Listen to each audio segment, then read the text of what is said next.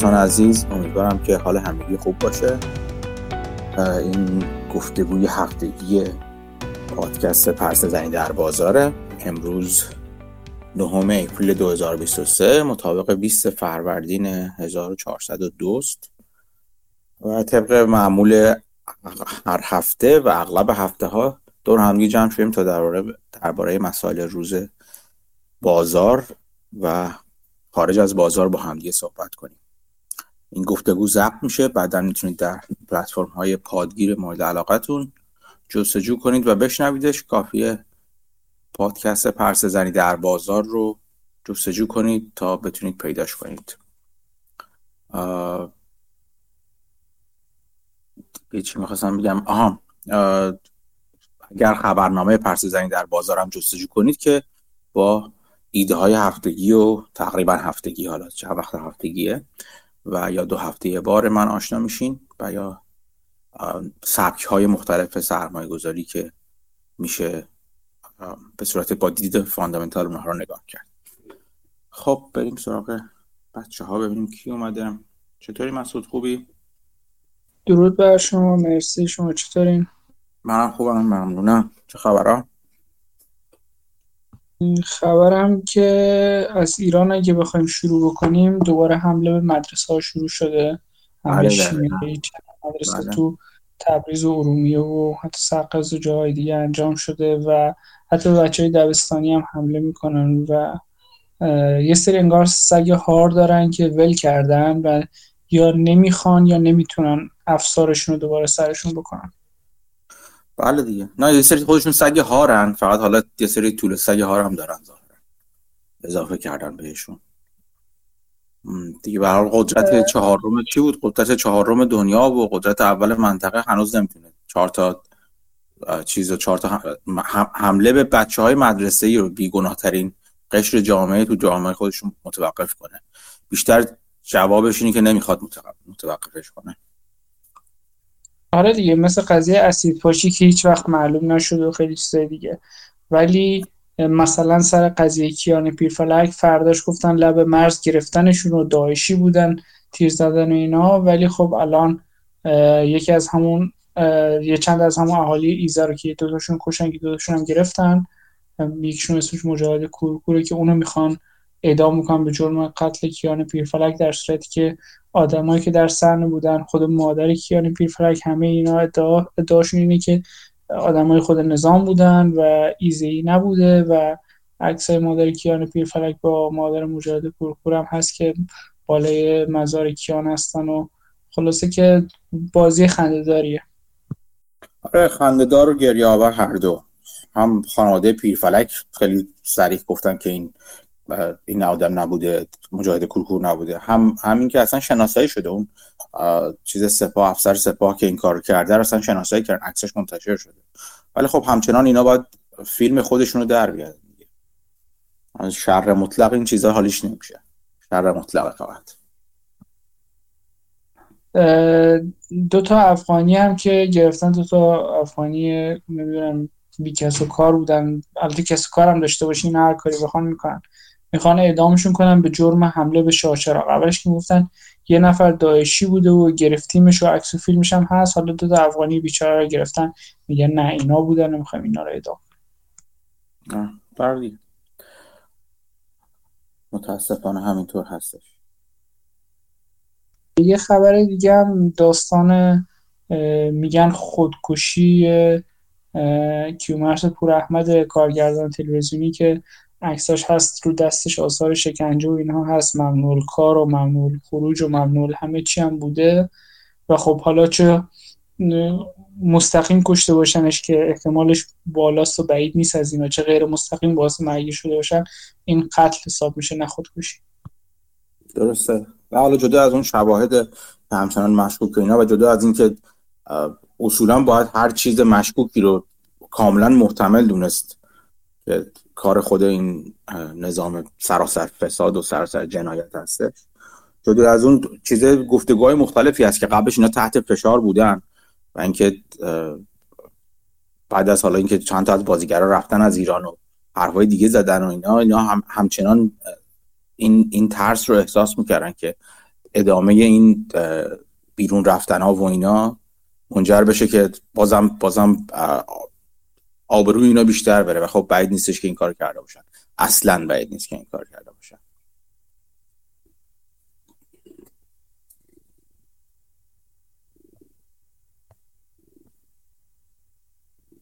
یه فیلمی داره و من اسم دقیقش خاطرم نیستش. خیلی فیلم جالبیه که این آقای محمد رسولوف که در اسمش بذارین من دست نوشته ها نمی سوزند یه هم چیزی آره آره دست نوشته ها نمی سوزند این فیلم رو توصیه می‌کنم دوستان ببیننش. توی تلگرام اینا جستجو کننش پیداش می‌کنن. فیلم خیلی خوبیه. یک نگاهی داره به قتل های زنجیری که فشارها و چیزهایی که به نویسندگان و روشنفکران میوردن در زمان قتل های زنجیری و قتل هایی که انجام دادن. به نظرم فیلم خیلی خیلی خوبیه. حتی من من جایی از قول فرج سرکویی شنیدم که حال و هوای اون روزها و اون اون زمانها رو خیلی خوب توصیف کرده.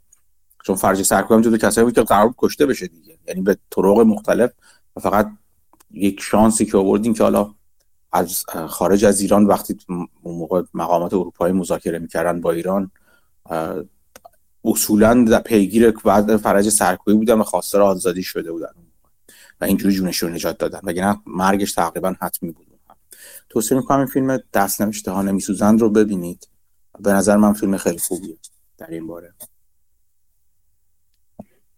دیگه چه خبر مسعود؟ مسابقه دینگلیرن با یانی پومنیاشی مساوی شد. مسابقه اولش. کی هست اصلا؟ من اینجوری بپرسم. شوخی می‌کنم. خبر بی بود. چس چمپیونشیپ مسابقه کلاسیکش مگنس کارلسون آره من قهرمان شطرنج رو خیلی وقت نمی‌شناسم متاسفانه.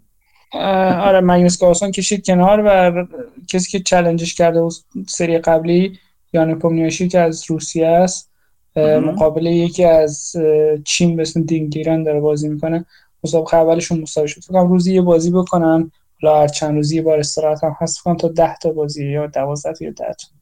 که قرار مشخص بشه. ولی خب خبر متفرقه بود.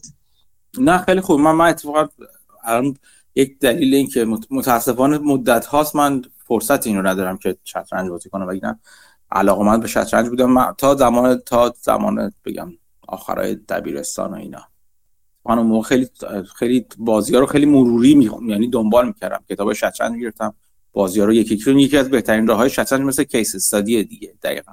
یعنی دقیقا همون راه بازی رو بذاری جلوت اجرا کنی بازی مثلا دو تا قهرمان دیگر رو سعی کنی خودت رو جای اونا بذاری و ببینی چی می‌بینن چه جوری دارن استراتژی میشن و تفسیر کنی بازیگرنا تو در اینکه بازی خودت رو هم بهتر بنویسی و دوباره برگردی بخونی که خیلی باعث پیشرفت میشه.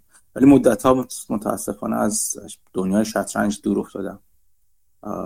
خیلی مدت ها یعنی عملا بعد از اینکه کاسپاروف قهرمان شد من دیگه از بازی بازی شطرنج دور افتادم. وقتی کرایوف رو شکست داد و قهرمان دنیا شد اون موقع دیگه دور افتادم. خیلی خیلی جالب. کارپوف ببخشید کرایوف چی میگم؟ کارپوف رو شکست داد. همین داشتم فکر میگم پول آره کرایوف و اینا رو فوتبال فوتبال شطرنج با هم ترکیب کردم. نه کارپوف رو شکست آناتولی کارپوف رو شکست دادش. آره من اون موقع چیزم شطرنج بازی مورد علاقه هم آلخین بودش خیلی خیلی دوست داشتم. کی؟ یه باری میگی؟ آلخین. جزو شطرنج بازی خیلی قدیمیه. آره آلیاخین فکرم یه ربطی هم روسی بود فکرم ولی به آلمان نازی هم یه ربطایی یه جایی پیدا کرده بود. اونو من اونشو خبر ندارم. آلیاخین نیستش. الکساندر الکساندروویچ آلخین بودش. سال 1946 هم فوت کرد. نخی این خیلی قدیمیه. آره میش میشناسمش بازیشو آره. دیدم. توی کانالی نگاه می‌کنم طرف تلفظ می‌کرد آلیاخین ولی خب شاید اشتباه تلفظ می‌کرده. من من منابع من اون موقع من مجله دانشمند رو میخوندم چون مثلا وقتی خیلی کوچیک بودم دبستان و چیز اینا بودن راهنمایی اینا پدر من مجله مشترک مجله دانشمند بود. و این انتهاش دو تا چیز جالب بود که من خیلی دوست داشتم از همون زمانه. دبستان هم یکی که داستان های این تخیلیش بود که دنبال دار بود بعضا و داستان علم تخیلی فقط هم آمریکایی نبود که مثلا حالا آسیموف باشه و اینا. بلکه می‌رفت سراغ روس ها مثلا استانیسلاو لم و اینا رو هم میذاشت که من خیلی دوست داشتم. روس رو بیشتر دوست داشتم. و یه آموزش شطرنج هم داشت انتهاش. مثلا اوپنینگا رو بودش. اوپنینگا رو یاد میدادش. حالا اون موقع مثلا من سیسیلی رو خیلی خوب یاد گرفته بودم. دفاع سیسیلی رو از روی.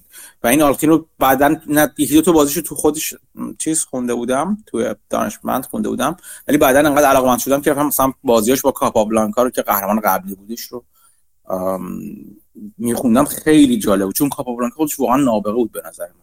و بعد آلخین اونجوری که کاپابلانکا شکست داد واقعا جالب بود واسه مال زندگی های پیشینی اون موقع که من خیلی شطرنج علاقه داشتم آره، اتفاقا من کابلانکا به نظرم خیلی آدم جالب. اون موقعی تو قدرت بود خیلی قوی تر از آلیاخین بود. ولی خب بعدا دیگه سنش بالا رفت یا هرچی شد دیگه دورش گذشت. ولی آره بازیکن خیلی آره من یادم یک کتابی که خیلی کتاب قطع کوچیک هم بود. مثلا قطع جیبی بود ولی کلوف بود. مثلا 300 صفحه اینا بودش. کتاب برگ کاهی.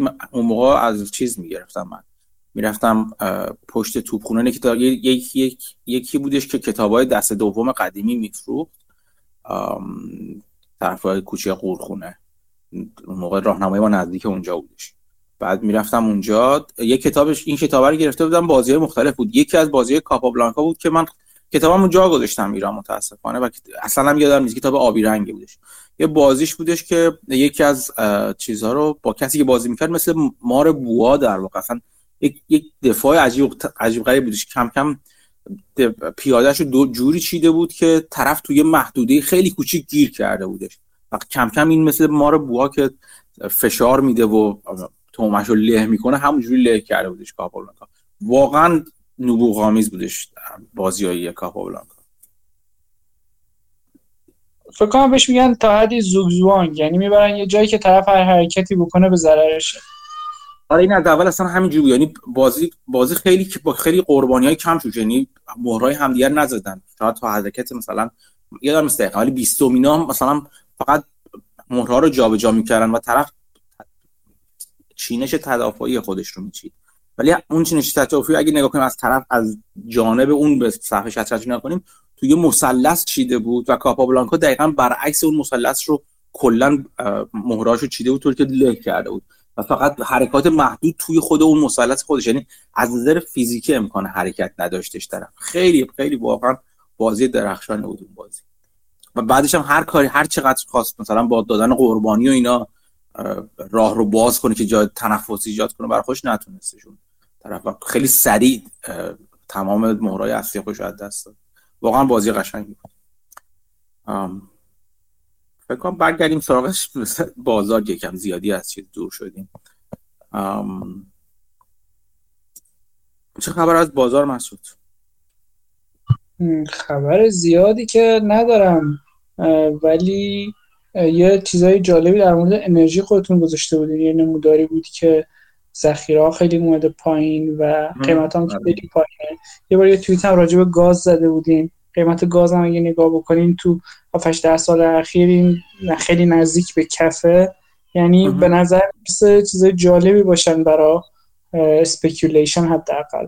حالا یکی ممکنه بره عمیق‌تر بخونه کمپانی پیدا کنه که fundamental هم بتونه یه سهام خیلی خوب پیدا کنه و شرط بندی اینجوری بکنه.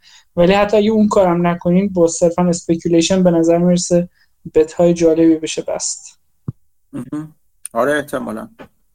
من همچنان position چیز خودم دارم. position م position drilling های خودم یا هفت شرکت های هفت والی خودم تغییر ندادم. یکی دوتا ایدم تو خبرنامه راجع به یکی دوتا شرکت نفت و گازی با حالا طرق مختلف به سبک های مختلف special situation معرفی کرده بودم. به نظر من به نظر من هم وضعیت خیلی جالبی در مورد در مورد نفت و گاز. در مورد driller ها همینطور. خیلی خیلی محدود هستن شرکت هایی که الان drill ship ها و یا asset های driller خوبی دارن و قیمت های اینا day rate های اینا داره به شدت میره بالا. فکر می‌کنم چند روز پیش حمید نیستش الان اینجا با ما فکر کنم تو در مورد برزیل گذاشته بود که به نظر من برزیل نه اینکه جالبه برای سرمایه گذاری ولی پتروبراس برزیل موجود جالبیه برای تماشا فعلا. خیلی دارایی های خوبی داره خیلی میدان های خوبی داره ذخایر خیلی خوبی داره. اگر رئیس جمهور عزیزش حرکت عجیب و غریبی انجام نده فعلا حرف های خیلی کلوف کلوفتی داره می‌زنه و خیلی ها رو داره فراری میده از بازار برزیل. ولی برزیل هم خیلی جالب می‌تونه باشه مخصوصا پترو برزیل.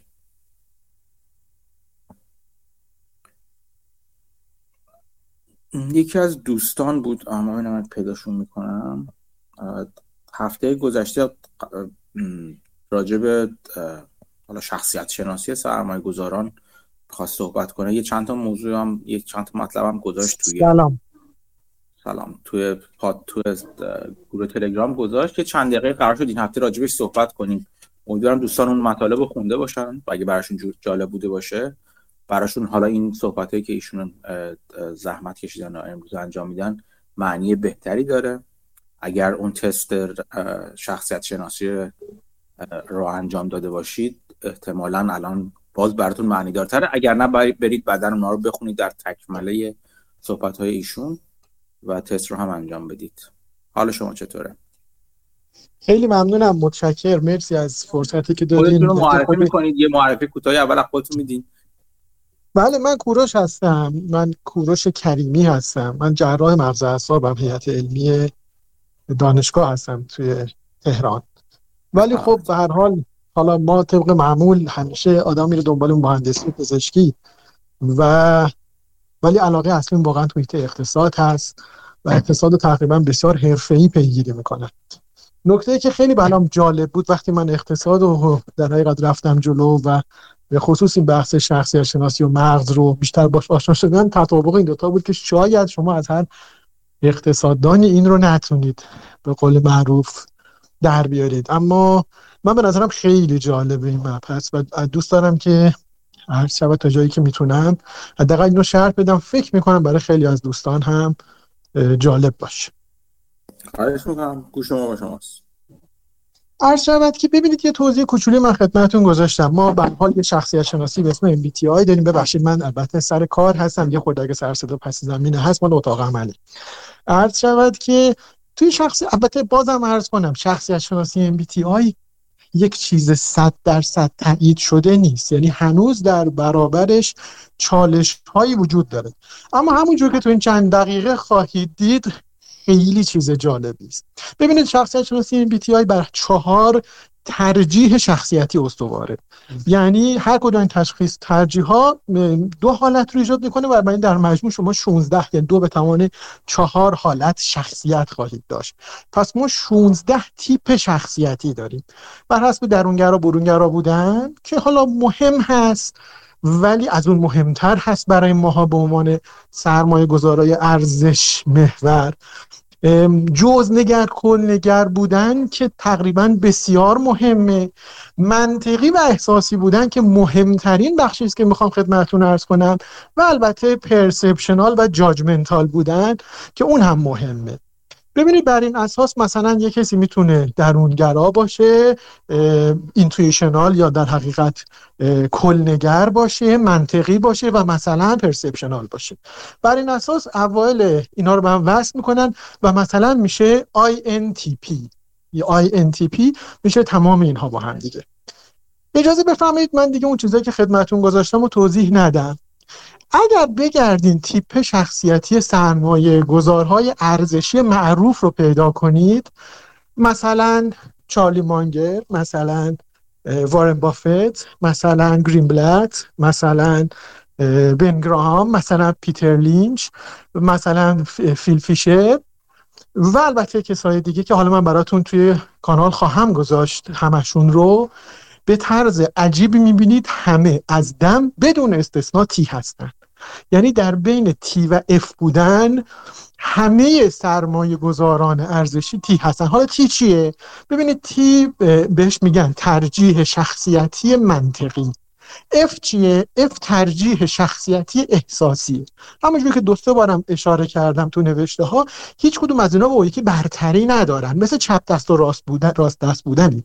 یعنی تصور نکنید که منطقی بودن چیز خوبیه لزوما و احساسی بودن چیز بدیه لزوما منطقی ها راستگراهای تاریخ هست و احساسی ها چپگراهای تاریخن برای همینه که ما هیچ وقت نمی‌تونیم همه مردم رو مجاب کنیم که شما باید چپگرا باشین یا راستگرا باشین. چون این ترجیح شخصیتی در بین آدم ها وجود داره. نکته قشنگ این هست که 60 درصد مردم جهان افند یعنی 60 درصد مردم جهان باید احساس تیپ احساسی باشن. پس اینکه همه شخصیت های بزرگ و موفق در سرمایه گذاری ارزشی همشون از تیان بازم برای ما عجیب تر می‌کنه ماجرا رو. حالا در عوض شما برید مثلا بزرگان کریپتو رو ببینید. اونم براتون می‌ذارم. بزرگان مبلغ یا موفق در در حقیقت بیت کوین و کریپتو بیش از 80 درصدشون اف هستن. یعنی ترجیح شخصیتی احساسی دارن. برای اینکه بفهمیم منطقی هستین یا احساسی یه سوال خیلی جالب وجود داره. اون سوالا رو هم اگر دوست داشتین من می‌تونم براتون بذارم حتی نظرسنجی کنیم بین بچه های کانال. خیلی جالبه. در حقیقت سوالش اینه. میگن اگر شما مدیر منابع انسانی شرکت باشین و دستتون هم کاملا بازه فقط کاری که از نظرتون صحیحه باید انجام بدین. نه اون کاری که بهتون دستور میدن. پس دستتون بازه اون کاری رو انجام بدین که از نظرتون صحیحه. دو نفر کاندیدا دارین. آقا مهدی عزیز می‌تونم من اصلا همین سوال همینجا اصلا از خودتونم بپرسم. جالبه خودتونم همه دوستان راجبش فکر کنن. دو نفر کاندیدا دارین چون یک فرصت شغلی خالی توی شرکتتون هست. این دو نفر کیا هستن؟ یه نفر یه آقای 60 ساله است که در رشته مربوطه لیسانس داره. کارش متوسطه اما یه دختر داره که سرطان داره. و این دختر نیازمند این هست که به حال این پدرش پول داشته باشه برای اینکه درمانش کنه. نفر دوم یه پسر جوانی است. در رشته خودش به جای اون که لیسانس داشت فوق لیسانس داره. کارو خیلی بهتر انجام میده. حقوق کمتری هم از شما می‌خواد. ولی اون دختره رو نداره. حالا شما کدوم رو انتخاب می‌کنین کدوم یکی از این دوتا رو به عنوان اون کسی که قرار کارمند آتی شرکت شما باشه انتخاب می‌کنید این یه سوال خیلی کلیدی هست. موقعی که اولین بار این از من پرسیدن گفتم خب معلومه. ولی بعد فهمیدم که اصلا اینطوری نیست. چون از 20 نفر دیگه هم همون موقع پرسیدم و من دیدم که من در اقلیتم. اکثر اونها دارن کس دیگر انتخاب می‌کنن. آقا مهدی شما می‌تونید به من بگین که کدوم انتخاب می‌کنین نه نمی‌تونم بگم به شما کدوم انتخاب می‌کنم. چون نه نه اینکه از این نظر بخواین که بخاطر خاطر اینکه فکر کنم سوال خیلی خوبی نیست اصلا این نظر از نظر خود من. سوال سختی اما اما نه نه سخت سخت بودن با خوب نبودن با هم دیگه متفاوتن. به خاطر اینکه یک نفر ممکنه آی ان باشه یا یک نفر ممکنه تی باشه ولی همچنان در مورد خاص بخش احساسی قضیه رو بیشتر قبول داشته باشه. به خاطر همین اصلا نه میگم منظورم که مثلا من من تمام تستایی که تا حالا دادم آی جی ای بودم کلا. ولی در این مورد خاص ممکنه کاملا اون آقای موسن رو انتخاب کنم. خب شما پس آی جی این درسته؟ آی جی ای هستم بله تشا بله. ای شو آخرش هم انت... یعنی ای آخر داره که حالا اونم دوستان ای خواستم می‌تونن بخونه ببینید همین که آی جی هستین به شما عرض کنم شما ذاتا یه سرمایه گذار ارزشی. یعنی به خصوص اگر برگردیم سوال همون سوال سوال شما به نظر من سوال خوب نیست به همین دلیل. خواهی که قاعدتا اگر من اون آقای انتخاب کنم میشم F دیگه. ولی F نیست. به هیچ عنوان می‌دونم. برای همین هم هست که میگن همه برن تمام تستو بزنن همه رو. چون برای تعیین T و F بودن شما باید حداقل 20 تا تست بزنیم که مشخص بشه کدومین. اجازه بدید من فقط بحث رو جمع‌بندی کنم. ببینید سرمایه گذارای ارزشی اکثرا I هستن. اکثرا شخصیت های درونگرا هستن. نوشتم که درونگرا یعنی چی برونگرا یعنی چی. اکثرا S هستن ولی مثلا چارلی مانگر N ه خب و S و N بودنشون خیلی چیز قطعی نیست. اکثرا T هستن و اکثرا J هستن. و خلاصه بهتون بگم سرمایه گذاری ارزشی همه TJ هن تقریبا. یعنی همهشون شخصیت ترجیح شخصیتی منطقی دارن و ترجیح شخصیتی judgmental دارن. منم مثل شما TJ هم. دوستان اگر یه دفعه TJ نبودن نگن ای وای پس من نمی‌تونم سرمایه گذار ارزشی بشم. ولی یه ذره کارشون سختره و یه نکته دیگه برای من خیلی جالبه. ببینید آدم هایی که T هستن تقریبا حرف آدم های F رو نمی‌فهمن به خصوص اگه extreme T و extreme F به هم بخورن. در حقیقت اینکه شما چند درصد T هستین مهمه. بالاخره من می‌تونم T باشم. تو اون تست هم من البته شخصا قطعا اون پسر جوون رو انتخاب می‌کنم و برای من ظاهرا خیلی تیم شما تو اون تست پسر جوون رو انتخاب نمی کنید پس خیلی به صورت افراطی تی نیستین. اما بخ... می‌خوام بگم که تی بودن هم درجه داره. اما کسایی که خیلی تیان با کسایی که خیلی افن شدیدن با هم دچار سوء تفاهم میشن. و بنابراین گروه خیلی زیادی از آدم ها اصلا صحبت شما مبنی برای اینکه سرمایه گذاری ارزشی راه حلی صحیح با این استدلال ها رو نمیپذیرند این از این. اما اگر گروه تی جی هستین که من مطمئنم گروه خیلی زیادی از بچه‌ها که اینجا هستن اگر شیوه سرمایه گذاری ارزش مدار رو پیگیری کردن از این گروه هستن شما خیلی راحتتر وارد این قضیه میشین. فقط به شما بگم خیلی راحتتر هم با هم هم عقیده میشین. یعنی با هم دیگه همه با هم تی فکر می‌کنین و فکر می‌کنین درستش هم همینه. در حالی که واقعیت اینه که همه انسان ها با هم هم عقیده نیستن. شما هیچ وقت نخواهید تونست همه آدم ها رو بر مدار همین سرمایه گذاری ارزشی وارد کنید. به خاطر اینکه به سادگی به شما عرض کنم 60 درصد جامعه اصلا جور دیگه ای فکر می‌کنن. خیلی ممنونم از اینکه وقت من دادین. من حتما براتون پست های دیگه هم در این زمینه اگر صلاح بدونید می‌ذارم. در حد 10 تا پست دیگه برای تکمیل قضیه. کسایی که دوست دارن می‌تونن اونا رو ببینن و بعد به راحتی هم می‌تونن سرچ کنن و اطلاعات تکمیلی رو پیدا کنن. اگه سوالی دارید در خدمت خیلی ممنون آقای کروش خیلی خیلی جالب بود. من دو تا مثلا از قسمت آخر گفته شما دو تا برداشت می‌کنم که خیلی به نظرم می‌تونه مفید باشه. یکی حالا از آخر آخر شروع کنم این که وقتی هم فکران و هم تیپ شخصیتی ها دور هم جمع میشن که طبیعی هم هست دور هم جمع بشن چون حرف بهتر همدیگه رو بهتر می‌فهمن و قبول دارن خطر این وجود داره که به قول معروف یه اکو چمبر یه محفظه انعکاس برای خودشون درست کنن. اینکه مدام یک فکر کنن و یک جور حرف بزنن باعث میشه به صورت بالقوه نسبت به یک امکانات دیگه یا کور باشن نتونن ببینن اونا رو خوب یا نقطه ضعف های خودشون رو نتونن خوب تشخیص بدن.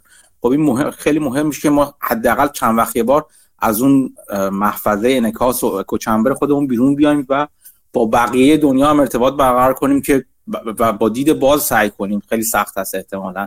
ولی با دید باز ارتباط برقرار کنیم که بتونیم نقطه ضعف خودمون رو ببینیم یا حداقل امکانات دیگر رو ببینیم. چون من حالا به جدا از نقطه ضعف بیشتر علاقمندم به امکانات دیگه. اینکه جورهای دیگه هم میشه نگاه کرد و جورهای دیگه هم میشه خلاقان این باعث افزایش خلاقیت میشه مخصوصا.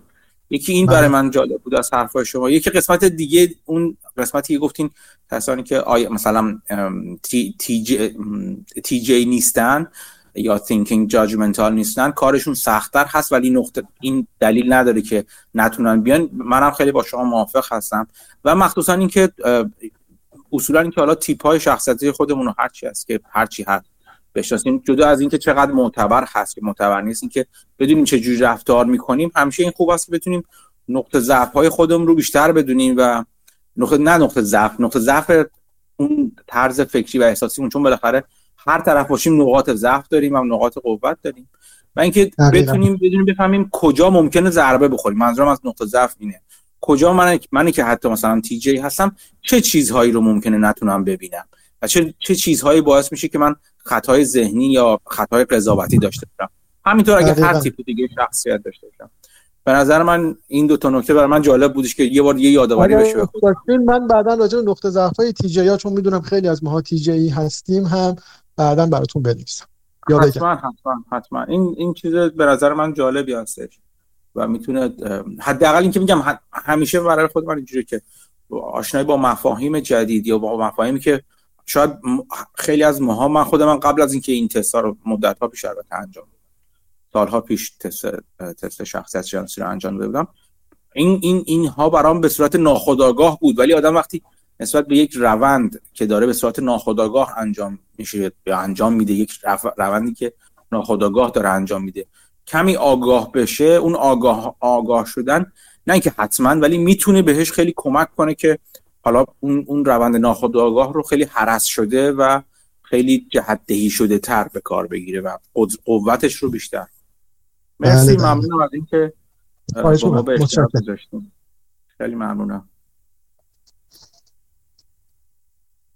خب برگردیم سراغ مباحث بازارمون من یه چیز کوچیک بگم. من هفته پیش کتاب چیز رو تموم کردم. کتاب Am I Being Too Subtle آقای سمزل رو تموم کردم. به نظر من کتاب جالبی بود.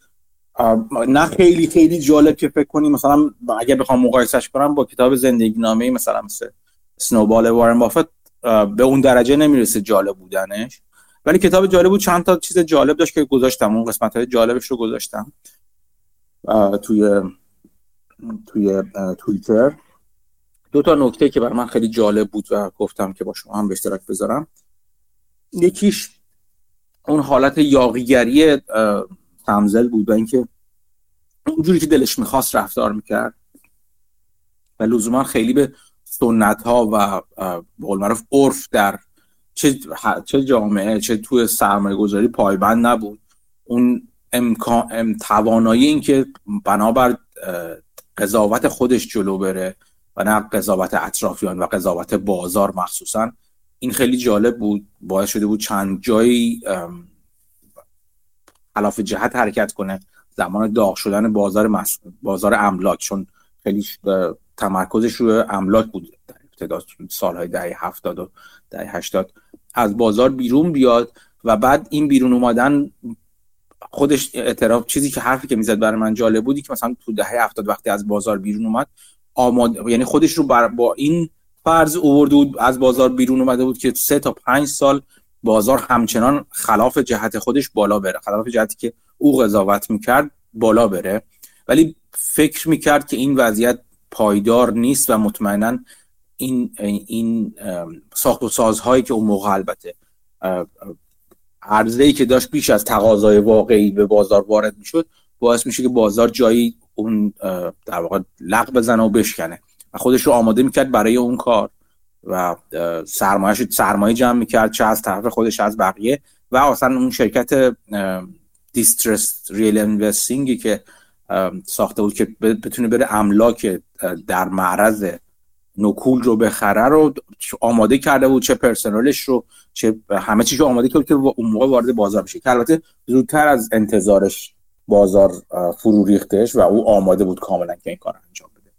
این خلاف جهتش بالا بود و اون تکنیکی که انجام می‌دادم خیلی جالب بود که حرفی که می‌زد اون موقع که خیلی از شرکت هایی که مؤسسات مالی که وام داده بودن به به شرکت های املاک بابت املاکشون اگر بنامی بود اون شرکتی که مالک اون املاک بود نکول کنه و نتونه از پس بدهیش بر بیاد از پس پرداخت بهره وام ها بر بیاد عملا مجبور بودن اینا اون شرک اون دارایی رو تصاحب کنن و تصاحب اون دارایی همزمان می‌شد با رایت آف کردنش. چون مثلا می‌گفتن که خیلی خوب این شرکت فرض یک بانکی هستش یه صابخونه ای حالا یک صاحب مجتمع مسکونی از پس پرداخت وام وامش یا بدهی بهره وامهاش بر نیومده بنابراین اون بانک میاد اون اون دارایی رو تصاحب می‌کنه دیگه.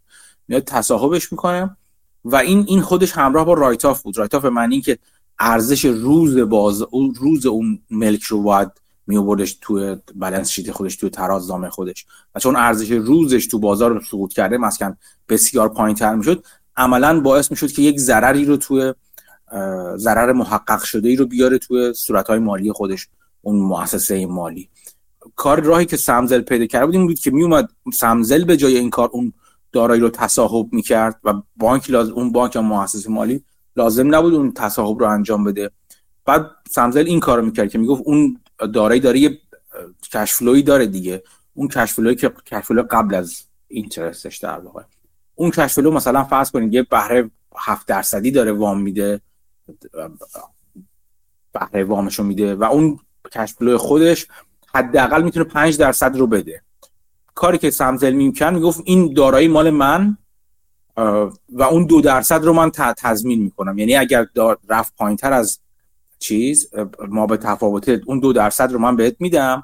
اگرم رفت پایین تر بازم من بهت میدم. یعنی یه جوری به بانک این تضمین رو می‌داد که اون دارایی کشفلوش کافیه برای اینکه بهره اون وام رو پرداخت کنه. و دیگه اینجوری لازم نبود اون مؤسسه بیاد اون دارایی که قیمتش افتاده در اون لحظه رو تصاحب کنه. این کار کار رو کافی بود اونقدر ادامه بده سمزل که بازار برگرده. و او برای این عقیده بود که بازار برمیگرده بالاخره. این خیلی جالب بود. و بعد حرفایی که می‌زد می‌گفت نوعی که من سراغ هر دارایی نمی‌رفتم که این کار بکنم.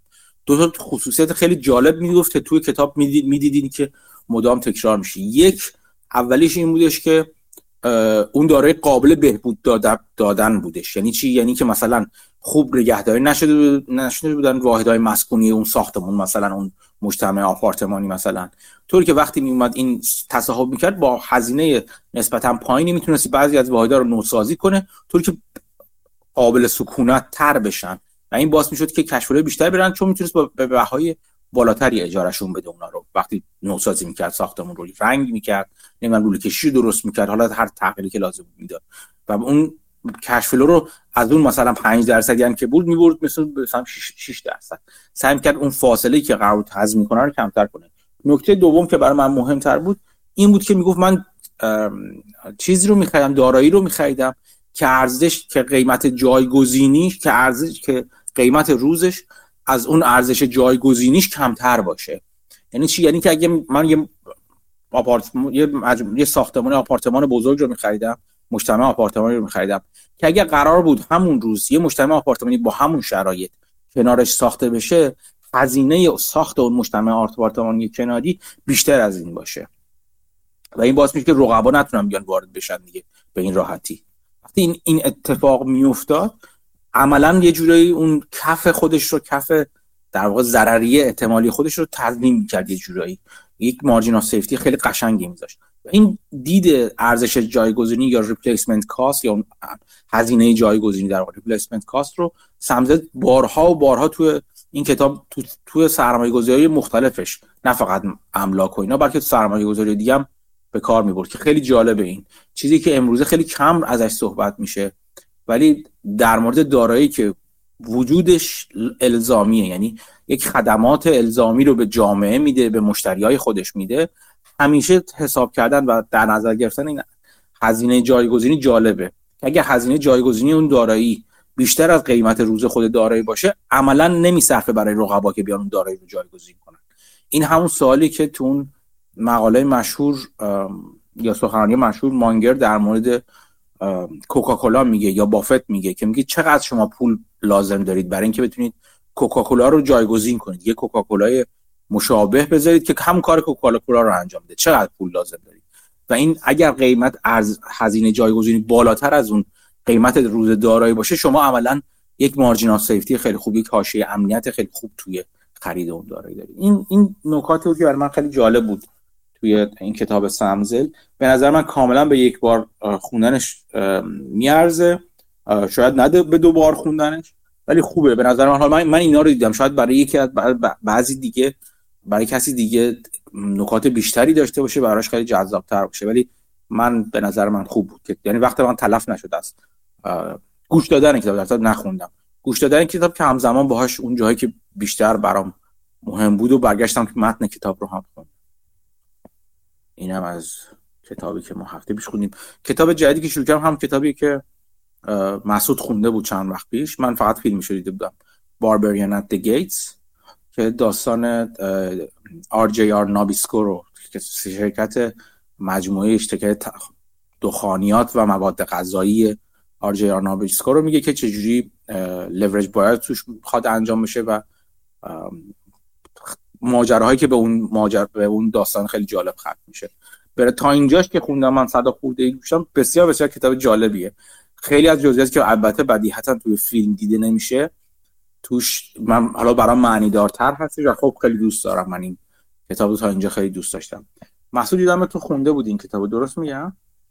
بله اتفاقا من چون کتاب خونده بودم فیلم اصلا برام جذاب نبود چون میدم اصلا آره. کلا 99 درصد داستان تو فیلم نیست. یعنی تو فیلم فقط استخونه بدون هیچ جزئیاتی و اون گوشت و پوست و اینایی که زندگی میبخشه به داستان رو نداشت. فکر شما کتاب بخونین دیگه نتونین فیلمو ببینید آره نه من همچنان همچنان برام جالب خواهد بود بخواد که برام همیشه خب من, من خودم کلا اولا که جزء علایقم سینما و فیلم و اینا برام همیشه جالبه. اینکه چه شخصیت جای چه کسی گذاشتن هم جالب. الان وقتی سعی می‌کنم تصور کنم. چون وقتی فیلم می‌بینین حالا جدا از راس جانسون که خب شخصیت خیلی بولد و بزرگ داستانه که با بازیگرش هم معلوم هستش بقیه خیلی جالبه که من سعی کنم بفهمم که کی بود جای کی و چرا اون بازیگر. همچنان فکر کنم برام شاید جالب باشه تماشاش. ولی این نوع سبک چیز خیلی جالبی که میاد چون از داستان راست جانسون شروع می‌کنه. اینکه از کجا اومد به کجا مثلا اون استاندارد برند اومد. از کجا اومد تو استاندارد برند بعد از استاندارد برند چجوری ادغامش با نابیسکو؟ بعد اینکه چجوری با آر جی رینولز اینا با هم دیگه ادغام شدن اینا این داستان عظیمی میاره. بعد بعد جدا جدا داستان نابیسکو رو میگه داستان چیز رو میگه داستان آر جی رینولز رو میگه. اینا خیلی خیلی خیلی جالبه برای من. و یه, یه چیز دیگه هم میگم. یک یک دید کلی و وسیعی بیده توی بازار آمریکا توی توی بازار دخانیات. یک یک کتاب دیگه است. من کلا به دخانیات خیلی علاقه مندم نه حالا خود لزوما دخانیات بلکه شرکت های دخانیاتی به دلیل نوع چیزی که دارن نوع اون وفاداری مشتریانی که بهش دارن و تد اینکه چجوری دارن خودشون رو با زمان و با قوانین جدید تغییر ذائقه نسبت به داخانیات دارن تغییر میدن. برای من کلا از نظر نوع کسب و خیلی جالب هستن. یه کتاب دیگه هم دارم که دقیقا راجع فکر کنم آر نابیسکو هستن.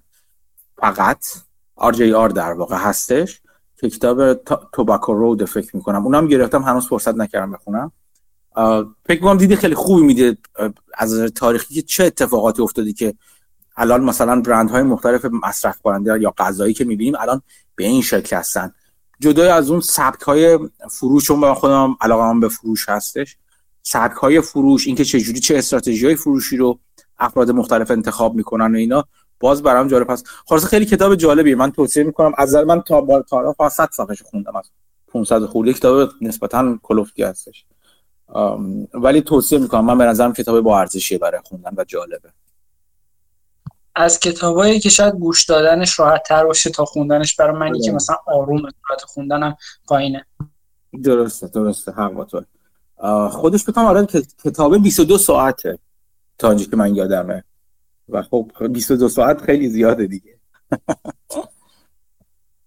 فکر کنم یه بازه بود. من همه میتینگ های برکشایر رو گوش می‌دادم. هر میتینگ 4 5 ساعت بود. چند سال بود؟ همه رو از آخر اومدم اول فکر کنم تو چند هفته. کنم روزی بالای 15 ساعت گوش می‌دادم. یعنی نگاه می‌کردم چون یوتیوب بود. آره آره. اون هم جزو چیزای جالبه. یعنی اون جزو چیزی که آدم چند بار بهتره گوش بده میتینگ های برکشایر رو به نظرم. چون یه چیزی که برات آشنا نب... برات معنی نداشته قبلا حالا معنی دار میشه. خب خیلی کلا یادگیری تو زمینه سرمایه گذاری چون قسمت مهمی از سرمایه گذاری به تاریخ هستش. چه کیس استادیا چه موارد تاریخی چه اصولا سابقه شرکت ها افراد رو دونستن. اینا چیزی که آروم آروم انباشته میشه و معنی دار میشه. مثل یه چیز مثل یه پازل بود خیلی بزرگ میمونه که کم کم از گوشه و کنار وقتی میچسبونین کم کم اون تصویر بزرگ معنی دارتر و معنی دارتر میشه خب کمک می‌کنه به نوع سرمایه‌گذاری. من اول باورم یعنی بنین باور نبودم که لزوما تاریخ چقدر می‌تونه کمک کنه دونستن تاریخ تو سرمایه گذاری ولی واقعا می‌تونه کمک کنه و دیدی خیلی بازتری به آدم بده. در مورد تیپ های شخصیتی و من یه دو تا کامنت بدم. یه کامنت این که نسیم نیکولاس سالب تو کتابش میگه که میگه که آدما خیلی وقتا سوالاتی که ازشون می‌پرسین جوابی که میدن با عملشون یکی نیست. نه به خاطر اینکه نمی‌خوان واقعیت بگم به خاطر اینکه فکرشون خب مغز چیز پیچیده ای آدم یه جور فکر می‌کنه ولی در نهایت میگه تو موقعیت جور دیگه عمل می‌کنه. یعنی شاید شناختن تیپ شخصیتی با یه سری سوال حالا سوالا که کم باشه که واقعا سخت میشه سوالا که زیادتر باشه خب بهتر شد بشه ولی بازم حق مطلب رو ادا نمی‌کنه چون آدما مدل فکر کردنشون یا چیزی که اصلا خودشون راجع خودشون فکر می‌کنن شاید متفاوته با کارهایی که در عمل می‌کنن. و خب شاید این یه مشکل اینجور سوالات باشه که نمی‌تونه تیپ شخصیتی رو نشون بده. در مورد اینکه آدمایی که هم فکرن حرفمو بهتر می‌فهمن من اینو قبول می‌کنم. فقط یه ابزرویشن میگم راجع به خودم. مثلا من اول فکر می‌کردم حالا بعد یه مدت میگم ولی اینوستینگ راهشه و کارهای دیگه اصلا make sense نمی‌کنه. ولی خب به خاطر کنجکاوی سعی می‌کنم چیزای دیگر هم دنبال بکنم. مثلا استراتژی safe haven ی که اسپیتزناگل میگه. که اصلا ربطی به value نداره ولی make sense همچنان می‌کنه. یا مثلا استراتژی مثل اسید که امیر کیوانی میگه یا راه های دیگه. اونایی که اصلا growth investor یعنی حتی خیلی شاید به ولیویشن هم نگاه نکنن. من اینا هم دنبال می‌کنم. اونقدر دارم convincing نیست که قانع کننده نیست که بیام اون استراتژی ها رو کامل پیاده بکنم. ولی همچنان فکر می‌کنم با تجربه با درکی بیشتر کم کم دارم یاد می‌گیرم که روش های دیگرم اپریشیت می‌کنم قدردانی می‌کنم ازشون چون فکر می‌کنم که یه اصول منطقی پشتشونه. ولی خب دنیا دنیای رندومیه و خب سخته که بگیم چی درسته چی غلطه. توی سری بازه زمانی یه سری شرایط یه ایده بهتر کار می‌کنه توی یه سری شرایط دیگه ایده دیگه بهتر کار می‌کنه. ولی خب فعلا همچنان نتونستم روشی پیدا کنم که برام جذابتر از value investing باشه. اگه کتاب Dao of Capital کتاب قبلی کتاب اول اسپیتز چون دو تا کتاب واقعا نشده دیگه. کتاب قبلیش رو بخونی که اونم به نظر من کتاب سترگیه خیلی کتاب عظیمیه کلا برای خودش. اونم من گوش دادم البته. و بعد ولی بعد اونو خیلی زیاد جا به جا خوندم چون یه رشته توییت درازم خیلی وقت اون موقعی که میخوندم نوشته بودم و مدام می‌خواستم از متن خود کتاب استفاده کنم و بذارم. به نظر من خیلی خیلی دورتر نیستش از value investing شاید سراغ البته البته که سراغ security خاص یا سراغ سهام خاص نمیره برای اینکه بخره.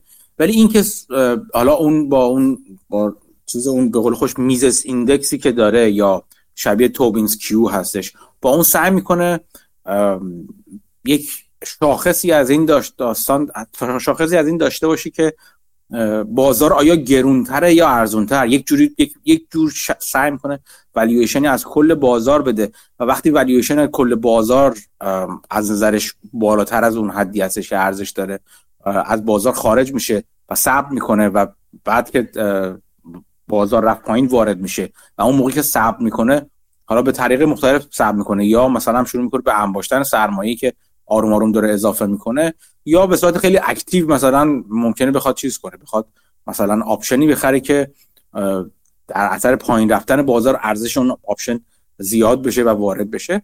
یک جور من نز... نه اینکه کاملا یکی ببینم اصلا کاملا یکی نمی‌دونم ولی یک جور سب... نزدیکی می‌بینم باهاش نسبت به value investing و بسیار نزدیکتر میبینمش به value investing تا مثلا یه چیزی که راجب مثلا growth investing یا سرمایه گذاری روی رشد باشه که به صورت خیلی البته چیزش نه. بازم GARP که مثلا میگن growth at reasonable price رشد به قیمت به قیمت مناسب یا معقول اون باز نزدیکتره. ولی اونو که خیلی به صورت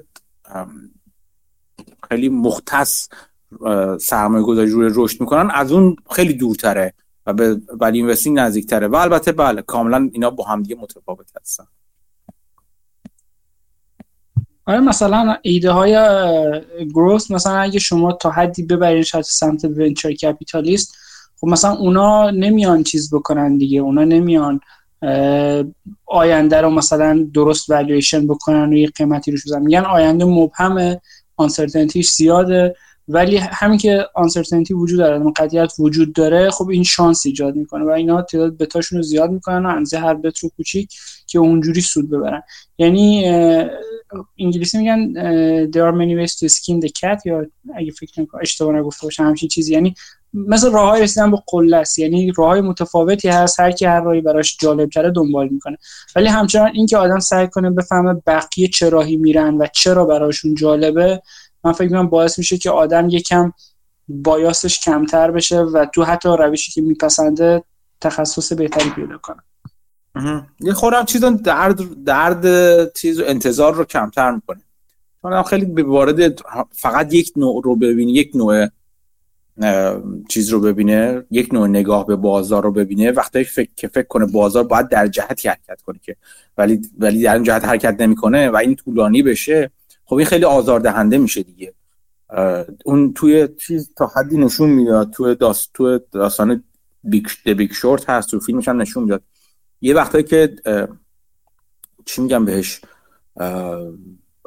اون کسی که خلاف بازار شرط بندی کردن چه اون چیز کوچیک چه اون اسمش براونفیلد کپیتال بود چی بود چه خود مایکل بری یه وقتی به این نتیجه که یه کلاهبرداری داره انجام شده چطور ممکنه بازار مثلا علیرغم که مثلا چه رتبه های اعتباری پایین اومده ولی قیمت ها بالا بره و فلان این اون اون جاها وقتی نتونی خودت رو جای طرف مقابل بذاری و طرف طرف اون وره قضیه بذاری که هنوز به, به اون سبک سرمایه گذاری خودش یا نگاه سرمایه گذاری خودش بنده و شواهد براش کافی نیست که از اون کوتاه بیاد این خیلی خوب می‌تونه چیز بشه می‌تونه کلافه کننده بشه.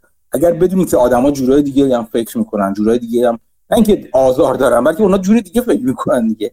اونا اون اون روال منطقی اون چارچوب فکری شما ندارن که به قضیه اینجوری نگاه کنن. هرچند که شما بر این باور باشین که بالاخره یک جایی باید این به یک جایی بند بشه یک جایی لنگر داشته باشه این طرز فکر کردن. به پاشو روی پایه درستی بذاره و اون پایه درست وجود نداره. ولی چون این طرز فکرها متفاوته ممکنه طول بکشه و اون زمان طول کشیدن رو می‌تونه قابل تحمل تر بکنه. اگر انواع سبک های دیگر هم بشناسید و حداقل در معرض اون تفکرها قرار بگیرید. آره حالا به طور خاص من اینا رو میگم مثلا اخیرا کتاب 100 بگرز رو گوش می‌دادم. فکر کنم شما خوندین کتاب رو درسته؟ خیلی وقت پیش من خوندم. یعنی اون موقعی که خوندم که من عقل, عقل درست حسابی نداشتم. در زمینه سرمایه‌گذاری. اینجوری که نیست قطعا ولی خب آره تجرباتون احتمالا الان خیلی بیشتر این بر اساس کتابی که 100 تو 1 تو 100 یا 100 تو 1 همچین چیزی بر اساس اون کتاب نشروی اون کتاب خب خیلی قدیمی تره و ایده دوباره همینه 100 بگرز یعنی کمپانیایی که قیمتشون 100 برابر میشه. بعد مثلا یه حساب کتابایی می‌کنه و مثلا اگه چند درصد رشد بکنه چند سال طول می‌کشه که این صد برابر بشه و اینا. بعد میگرده مثالای تاریخیشو پیدا می‌کنه و سعی می‌کنه مثلا یه سری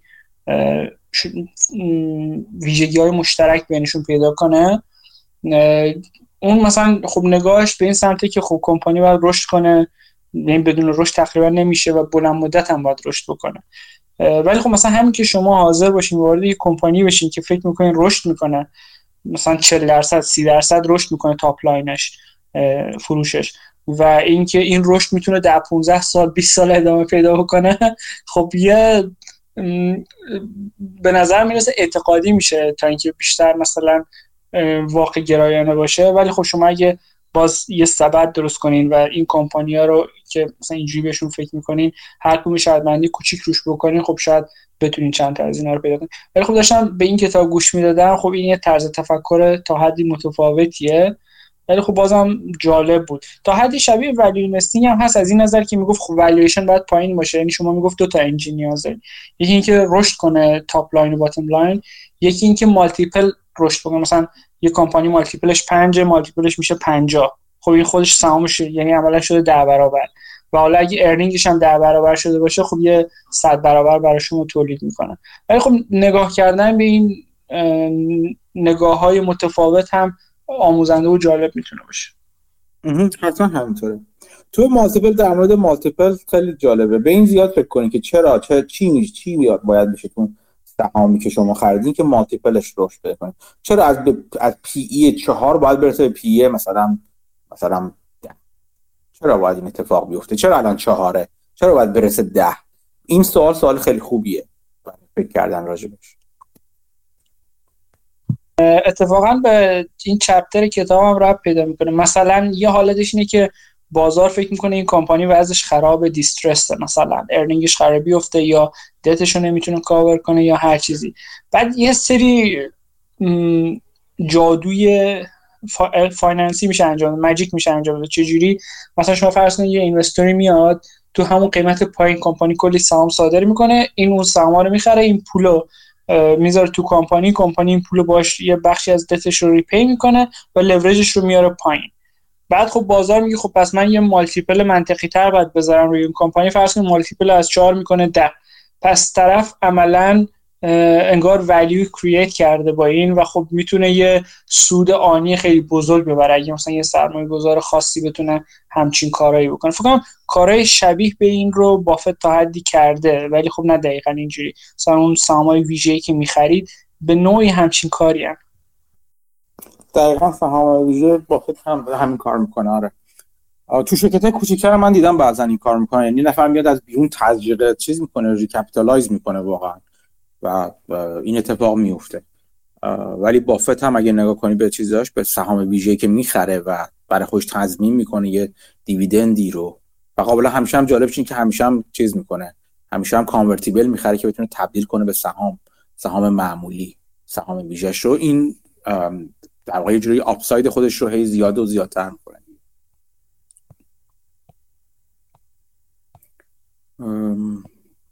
تو الان داری کتاب همین چیز رو میخوندی؟ 100 Bagger رو می‌خونی؟ مسعود آره این کتاب تقریبا تموم شده. احتمالا بعدش همون کتاب اول اسپیتسنایر رو شروع می‌کنم. اون یه 12 13 ساعت هست صوتیش. اونو احتمالا هفته بعد ادامه بدم. یعنی شروع بکنم حتی بیشتر. فکر کنم حتی بیشتر.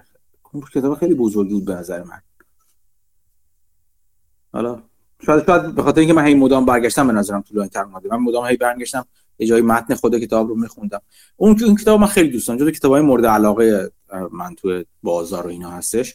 به نظر بعضی میگن که خیلی زیادی کشش داده و لفتش داده اینو ولی من دوست دارم. اونجور کش دادن ها رو دوست دارم. چون مثلا میاد خیلی عمیق‌تر به عمیق‌تر یا گسترده‌تر نگاه می‌کنه. اونجوری که اگر چیز دوست داشته باشی مثلا صحبت‌های جک تیلر رو تو این چیز گفتگوی هفتگی ولیو افتر گوش داشته باشی که از چیز دیگه ای الهام می‌گیره برای سرمایه گذاری اون کتاب کتاب از این نظر کتاب جالبیه. پر تمثیل ها و چیزهای مختلفی که همون مطلبی که می‌خواد بیان کنه رو توی طبیعت توی تاریخ جنگ توی نمی‌دونم تاریخ تولید توی هنری فورد و اینا میگه. به نظر من دید خیلی جالب و میده. حداقل ریشه دارتر می‌کنه دید و در, در من اینجوری بود که دید اون نگاه رو ریشه دارتر کردش با مثالایی که می‌زد. الان چک کردم یازده و نیم ساعت تقریبا فکر کنم. اوکی اوکی. خوبه پس. چیز 22 ساعته. Barbarians at Gates 22 22 ساعته. من فکر کنم اون کتابو که خوندم خیلی بیشتر از 22 ساعت وقت گذاشتم چون خوندنش خب خیلی کمتره. آره. آره. ولی خب کتاب ارزشمندی. این ولی After Hours بیل بروستر که دیگه ندارن. حالا راجبش هم حرف نمی‌زنن. جالبه. بعد این راجبه این که گفتین آدم یه mindset داشته باشه هی میگه بازار چرا اینجوری توبیاس کارلایل هر هفته هی میگه ولی میگه value spread چقدره. یعنی مثلا تفاوت yield بین مثلا growth stock یا tech یا average یا هر چی نسبت به اون ولیو استاک ها یا هر چیزی. این میاد اسپردشون رو هر هفته نگاه می‌کنه و میگه این اسپرد یا مثلا سمال کپ اسپرد میگه هی بیشتر شده. یعنی اونایی که آندر ولیو بودن عملا آندر ولیو تر شدن. البته با اون فاکتورایی که اون تو فیلترش می‌ذاره و حساب می‌کنه. آره آره. من خیلی منتظرم که کتاب چیز رو ببینم. البته قول داده بود تو اون چیزش گفته بود که یه هدف که گذاشته بود گفته بود چی اسمش؟ کتابی که داره می‌نویسه الان رو تا زمان چیز برکشار تا مجموعه برکشار متنش رو تموم کنه و حالا تحویل بده. امیدوارم کتاب زودتر بیاد بیرون. به نظر من کتاب جالبی باید باشه کتاب جدید تو مجموعه برکشار راستی کیه؟ نباید همین موقع باشه؟ شیشه می شیشه می شنبه شیشه می آها بسیار عالی. یک کتاب هم گرین بلد فکر کنم داشت می نوشت اگه اشتباه نکنم. خیلی ازش چیزی نشیدم ولی اون رو هم فکر می‌کنم خیلی جالب باشه اگه بیاد بیرون. آره. من منم نشنیدم من نمی‌دونستم داره کتاب نویسه جالب اگه داشته می نوشته تو یکی از این گفتگوهای آخرش بود. یا آخری یا یکی یعنی دو گفتگوی پیش که تو گروه گذاشته بودیم دو, دو, دو ماه پیش شاید نمی‌دونم دقیقا. یکی ازش سوال کرد و گفت یه کتابی دارم می‌نویسم ولی خب جزئیاتی الان تو ذهنم نیست. یا خیلی حرف نزدن یا من تو ذهنم نمونده. دقیقا که تاپیک کتاب چیه یا کی میاد بیرون. آره. خب ببینم همین هستی؟ وقت داری صحبت کنیم؟ جایی هست؟ من دیدم تو داشتی تو شاخ سواری می‌کردی امروز. سلام. سلام همین چطوری؟ ممنون. شما خوبی؟ من خوبم مرسی. ببینم چه خبرات چیا خوندی؟ چیز جالبی در مورد کتاب هاندد بگرز که مسعود خوندش و گفت یه مصاحبه نویسندهش کرده بود با همین پادکست تی آی پی. من شعرش کردم توی گروه اون جالب بود. همین صحبت که مسعود آره اخیرا همین اخیرا. امروز فکر کنم پابلیش شد. آره من موقع دو شخص سواری گوش دادم. من یه چیزی بگم تا حالا از روی نگذشته. این اینو اینو حالا به گوش کنید. یه مصاحبه خوبم داره با کتاب با اون پادکستی که کیوان یه بار معرفی کرد و من به نظرم پادکست خیلی خوبی هم هستشون Investing by the Books هم چیزی هستش که لینکش رو گذاشتیم. بگریم پیداش کنید اون مصاحبهش رو با کریس مایر من دوست گوش داده بودم که دوست داشتم. یه وبلاگ داره کریس مایر به نظر من کاملا ارزش خوندن رو داره. خیلی خیلی تون تون پست نمی‌ذاره. شاید ماهی یکی دو تا بذاره ولی همه چیزایی که می‌ذاره رو من دوست دارم وقتی چیز می‌کنم می نویسه بسیار آدم جالبی برای دنبال کردن. هم فکرش هم نوع نگاهش. از همه جالبتر برای من نگاهش به بازارهای خارج از آمریکاست که خیلی خوب می‌بینه به نظر من. خیلی دید جالبی داره. به خاطر همین اصولا به خاطر این بود که من یه خورده تمرکزم رو کاراش بیشتر کردم که بیشتر بشناسمش. خب دیگه چه خبر؟ حمید؟ یه پادکست جالبی هم گوش دادم نسیم نیکولاس طالب صحبت می‌کرد با پادکست آدلات. نمی‌دونم آره. گوشش دادید شما؟ گذاشتم اتفاقا تو لیستی که این هفته فکر کنم امروز فردا منتشر می‌کنم چیزی که می‌خوام گوش کنم این هستش. حالا خیلی پس اسپویلش نکن. آره. ولی صداش خیلی خوب نبود. صداش خیلی مفهوم نبود. حداقل برای من که تو باشگاه داشتم گوش می‌دادم صداش فکر می‌کنم با تلفن داشت صحبت می‌کرد. به خاطر همین خیلی صداش خوب نبود. یه خنده حالا خیلی این این اسپویل کانتنتی نیست. گویا این دو نفری که پادکست آدلاتس رو درست می‌کنن یعنی یه خانم و یه آقاین اسمشون رو نمی‌دونم. آره، آره. نسیم نیکولاس طالب بلاکشون کرده بوده توی توییتر. بعد اینا رو بلاک کرده بوده بعدا آن بلاکشون کرده بوده. بعد اولین چیزی که از نسیم نیکولاس طالب پرسیدم بودن چرا ما رو بلاک کردی؟ خیلی جالب. من واقعا تو باشگاه داشتم میخندم بهشون. و گفت که یه مدتی من در مورد کریپتو اینا زیاد می نوشتم یه عده حمله کرده بودم بهم. گفت گفت منو معاصره کرده بودم. و گفت من یه سری روش های اتوماتیکی به کار بردم که همه اینا رو بلاک کنم. آها. بعد گفت که وقتی دست از سرم برداشتن این لیست رو رفتم بالا تا پایین اونایی که نمی باعث بلاک می شدن و آن بلاک کردن.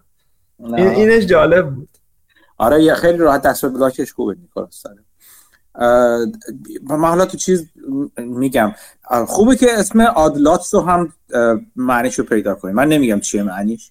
ولی معنیش رو پیدا کنید و اصلا یکی از special situation ها که امروز حالا راجبه این special situation حرف نمی‌زنیم ولی چون بحث فصل فکر هشتم هستیم هشتم کتابی که کتاب من الله و که امروز کمی راجبش گپ می‌زنیم راجب special situation یکی از special situation های خاص اصولا استفاده از odd lots ه اسمش رو هم به جستجو کنید و ببینید چیه و چرا اهمیت داره.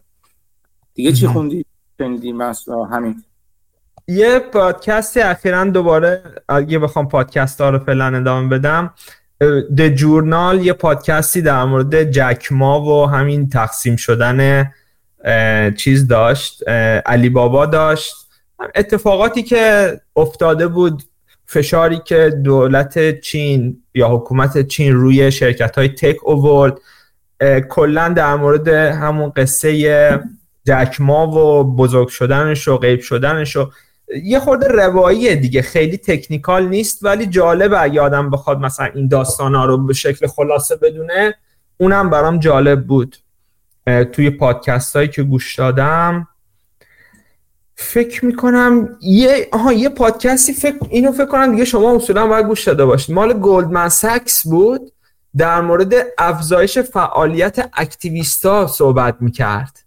آره اینم جزوی لیستی که این هفته می‌ذارم که معرفی کنم. آره این خیلی پادکست خوبی بود. من فکر کنم اوایل هفته اینو گوش دادم. الان یه چیزای خوبیش خاطرم مونده اما اونم جالب بود. اگه کسی دوست داشته باشه گوش بده اونم برام جالب بود. دیگه به خدمت شما. فکر کنم پادکست های جالبی که شنیدم اینا بودن. چیزایی که خوندمم یه خبر جالبی امروز امروز که نه دیروز شنیدم که اگزان می‌خواد یه شرکت نفت شیلی رو بخره. قبلا یه مقاله ای رو خونده بودم و گذاشته بودم توی توییتر که به خاطر اتفاقاتی که توی حوزه نفت امریکا نفت و گاز امریکا بلخص نفت شیل افتاده و دیگه مثل قبل چاها بهره وری ندارن و شرکت ها مارجیناشون پایین تر اومده و اینا به احتمال زیاد امنه توی این حوزه زیاد بشه. حالا گویا اگزان می‌خواد تقریبا 50 میلیارد دلار یه شرکتی به اسم پایونیر یکی از توی غرب تگزاس خیلی فعاله توی حوزه شیل امریکا نفت شیلی اینو می‌خواد اگزان داره بررسی می‌کنه که بخره اینو وال جورنال زده بود که خبر جالبی شاید باشه. حالا اگه کسی به امنه یا مثلا علاقه داشته باشه.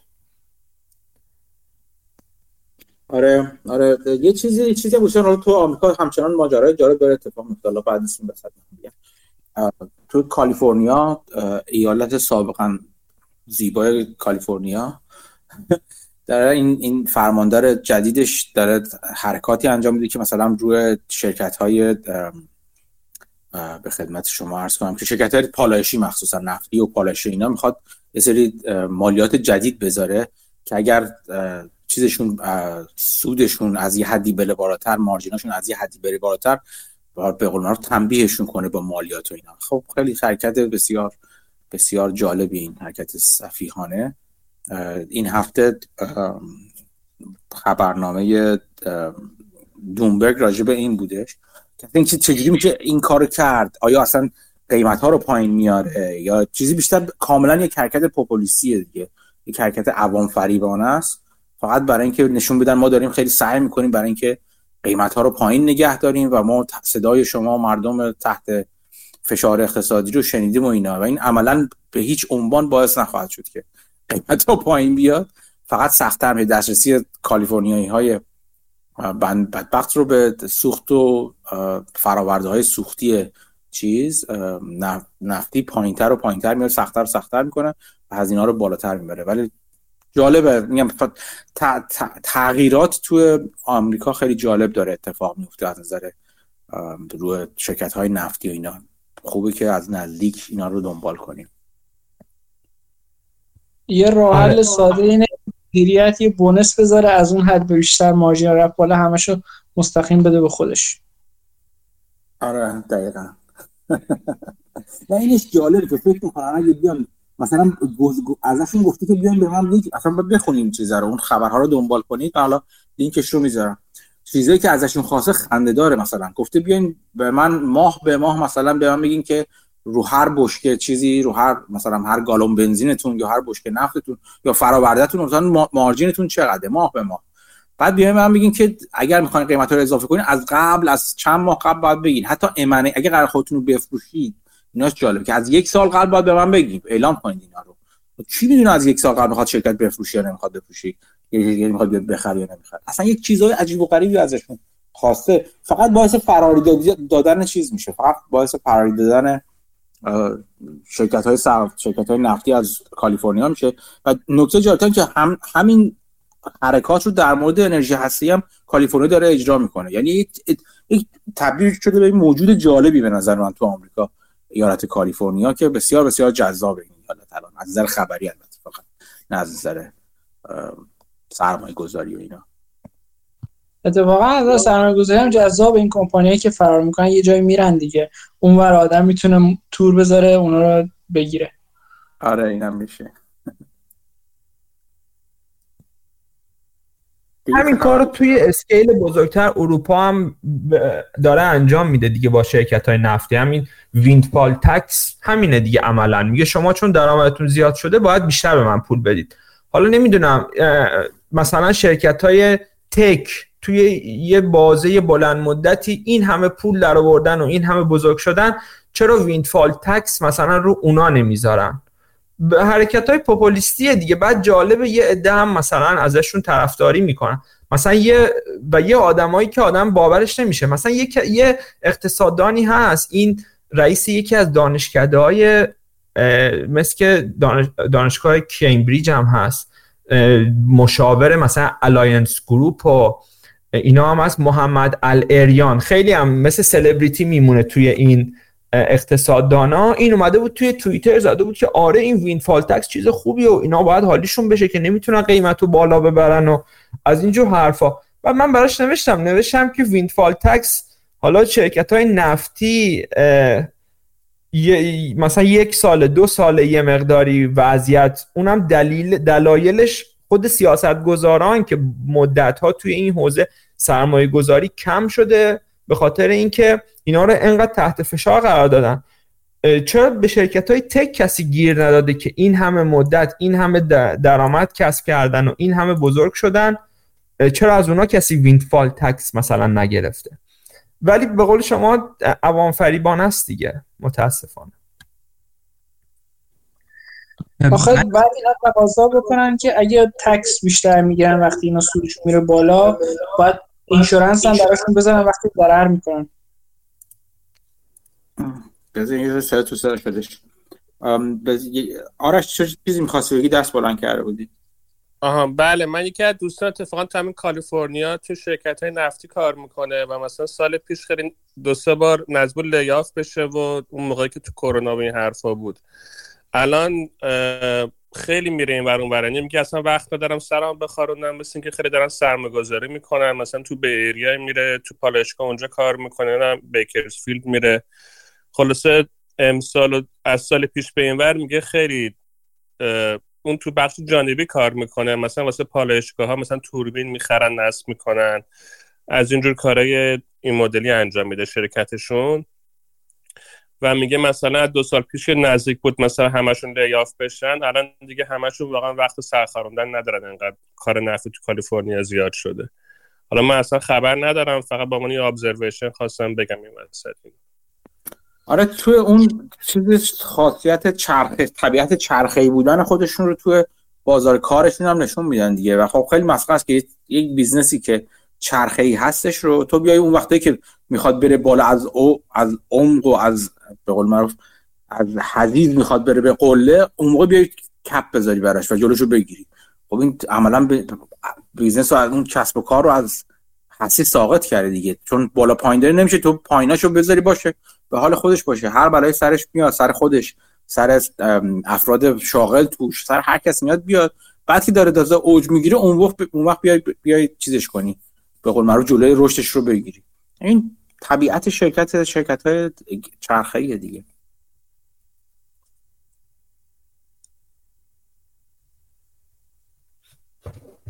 اگه بخوام ادامه بدم دو تا مقاله جالب توی بارونز خوندم این هفته. یکی دو تا مقاله جالب دیگه هم بود که هنوز نخوندمشون. یکیش یه ایده سرمایه گذاری مطرح می‌کرد که حالا جدای از خود ایدهش پروسه ای که این مثلا به این ایده رسیدم به نظرم جالب میاد میگه که اگه می‌خواید مثلا می‌تونم کوتاه در مورد همین پروسش مثلا بگم. این شرکت بانکی نرم افزاریه؟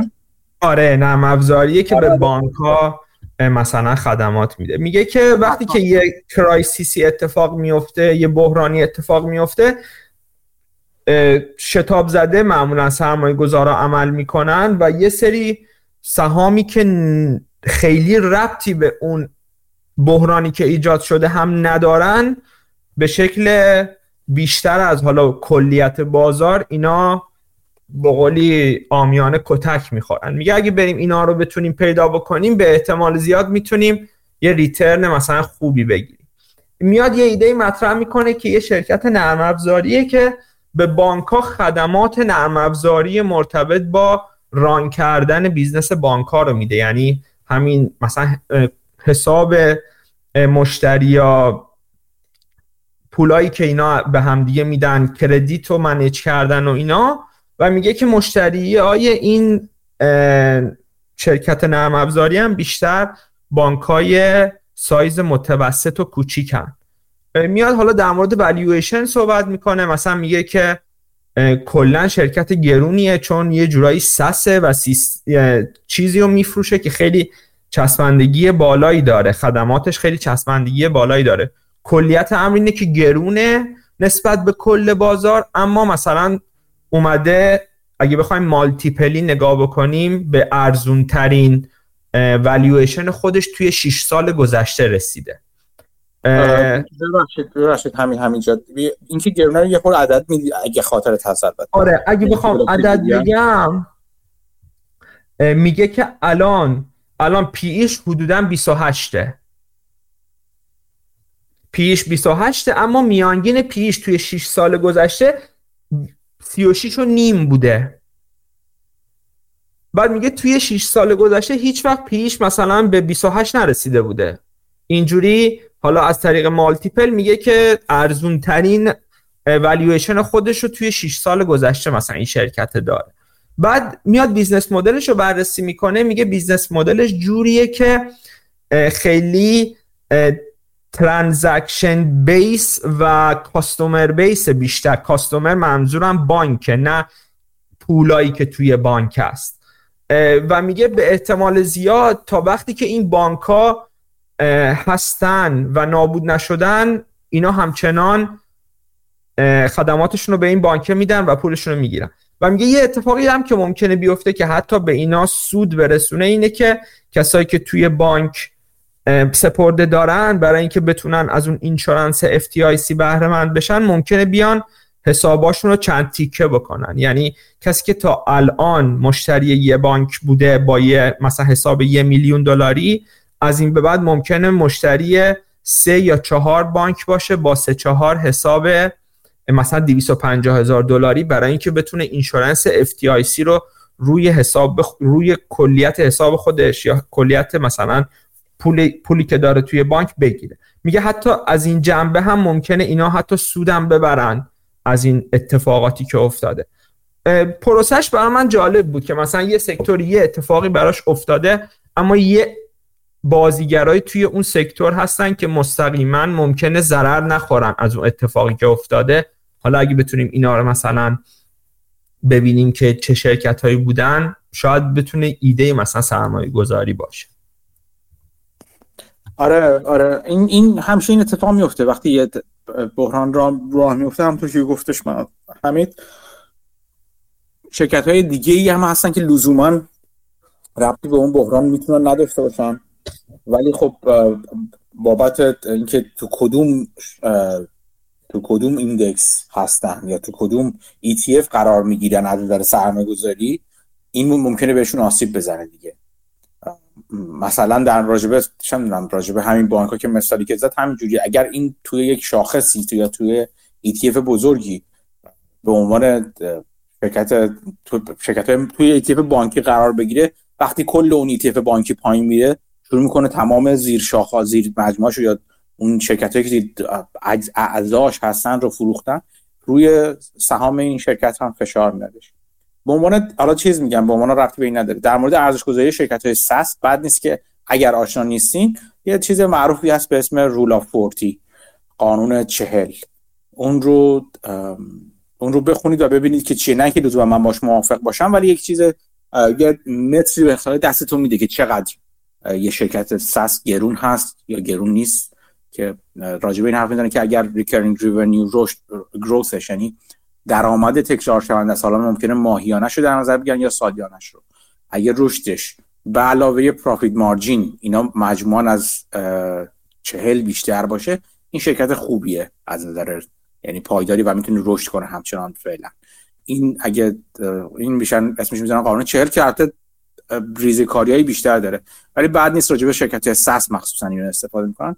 و به عنوان یه منبع مطالعه بعد نیست یه نگاهی بهش بندازیم ممکن براتون جالب باشه. این کریس مایر توی مصاحبهش با این پادکست We Study Billionaires در مورد Constellation Software هم صحبت می‌کرد. حالا شاید این هم ربط داشته باشه به چیزی که شما گفتید. Constellation Software شرکت کاناداییه که خیلی معروفه. بین بین growth ها خیلی خیلی معروفه.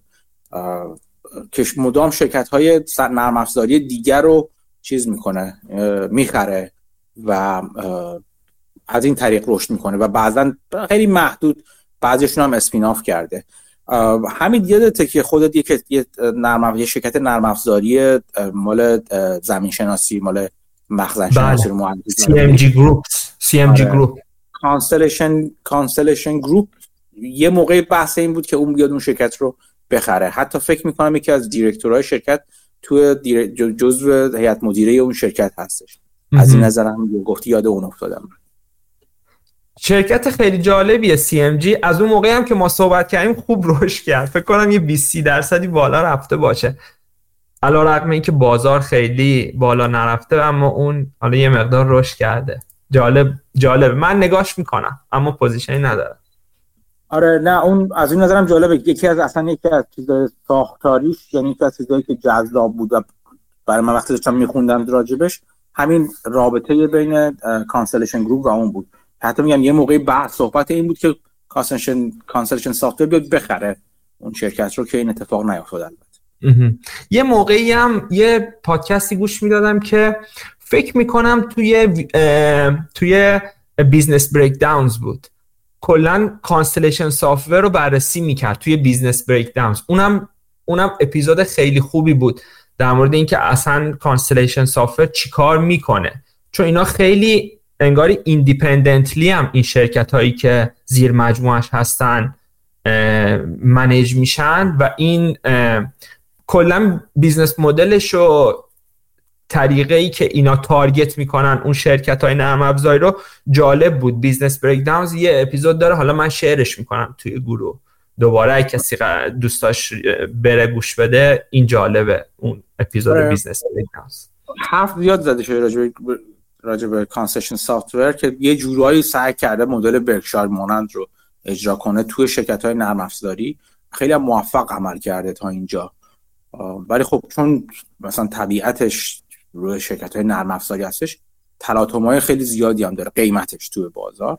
و این به معنی خوب این می‌تونه باشه یک زمانهایی برای ورود می‌تونه زمان خیلی مناسبی به به Constellation Software. من تا به حال چیز نکردم. واردش شدم ticker ش CSU از تو TSX تو بورس کانادا. اگر کسی خواست بیشتر بدونه. دیگه چه خوندیم؟ همه چیز دیگه یه مقاله جالب دیگه ای توی Barron's بود. من خوندم در مورد Pinterest بود. ایده ایده اینه که مثلا Pinterest می‌تونه رشد بکنه.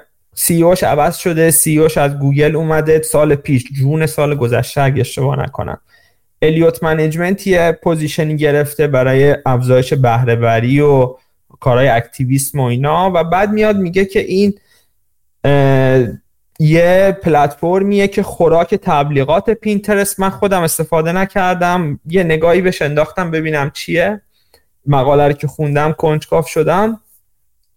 و میگه که اونجوری که میبایست این platform monetize نشده و میاد عدد در قیاس با Snapchat و Meta مقایسه می‌کنه اعداد advertisement Pinterest رو در مقابل اونا و میگه که این جای کار بیشتری داره از نظر تبلیغات یه بخش دیگه ای که میگه مثلا میگه که 80 درصد active user های پینترست خارج از امریکا و کانادا امریکای شمالی هن. اما 20 درصد ad revenue ی پینترست مال خارج امریکای شمالیه و میگه که مثلا اون حوزه خارج از امریکای شمالی خیلی جای کار داره که پینترست می‌تونه اینو بهبود بده. بعد یه سری عدد دیگه مطرح می‌کنه و میگه margin ا هم می‌تونه بهتر بشه چون margin اش هم الان در مقایسه با اونای دیگه پایین تره شرکت هایی که business model مشابه دارن. خب یه سری هم ریسک داره دیگه. مثلا میگه که کلا social media ها این جنبه social شون که شما می‌تونی با دوستا با خانواده یه چیزی رو share بکنی و با اونا در تماس باشی یه جنبه حالت network effect و چسبندگی براشون ایجاد می‌کنه. اما مثلا میگه پینترست تو این حوزه مثلا نتونسته فعال باشه چون حکم مثلا یه social media رو نداره اون پلتفرمی که پینترست داره. این هم یه مقاله جالبی بود حالا اگه کسی دوست داره مثلا می‌تونه بره بخونه. دو تا مقاله جالب دیگه هم داشت که من هنوز نخوندم. یه چیزی رو میگم راجع به پینترست پینترست جزو business های بسیار مورد علاقه منه. خود کسب و کارش نه سهامش بسیار چسبنده است همونطور که حمید گفت. بین خانم ها خیلی طرفدارای پروپاقرص داره اونایی که من من بیشتر دیدم خانم ها خیلی دوستش دارن. یعنی کسی اگه خانم ها دوستش داشته باشن خیلی دوستش دارن اغلب اوقات. و اینکه خب یه جورایی مثل ایده آباد دیگه. یعنی شما توش نگاه می‌کنین از همه چی داره. ولی مثلا من این چیزی که دیدم خانم ازش ایده های منزل آرایی و اینکه چجوری لوازم خونه بذارن چه جور چیزی چه جوری مثلا ترکیب رنگ اتاقا رو درست کنن. چیزای مربوط به این چیزهای خانم ها که بیشتر مورد علاقه خانم هستش و خیلی محیط خیلی خوبی و آماده کرده توش براش. برای به اشتراک گذاشتن و ایده مثلا این که شما مثلا لازم هم خانم ها نیست فقط ولی خب خانم ها من دیدم خیلی با علاقه بیشتری دنبال می‌کنن و خیلی حرفه‌ای ازش استفاده می‌کنن. مثلا اینکه چجوری می‌خوان اگر خونتون حیات داره بکیارد داره چجوری میشه مثلا باغچه‌شون باغچه‌تون رو تزیین کنین؟ چه مدل های مثلا دک بکیارد یا چه می‌دونم انباری اتاق مثلا داشته باشین؟ یا اتاق خواب بچه رو چجوری بچینین مثلا؟ می‌دونی این چیزی که همچین ایده هایی رو توش زیاد داده میشه و خیلی زیاد داده میشه و خیلی راحت در دسترس شما می‌تونید راحت لایک کنید شیر کنید بعدا نگه دارید با بقیه اشتراک بذارید.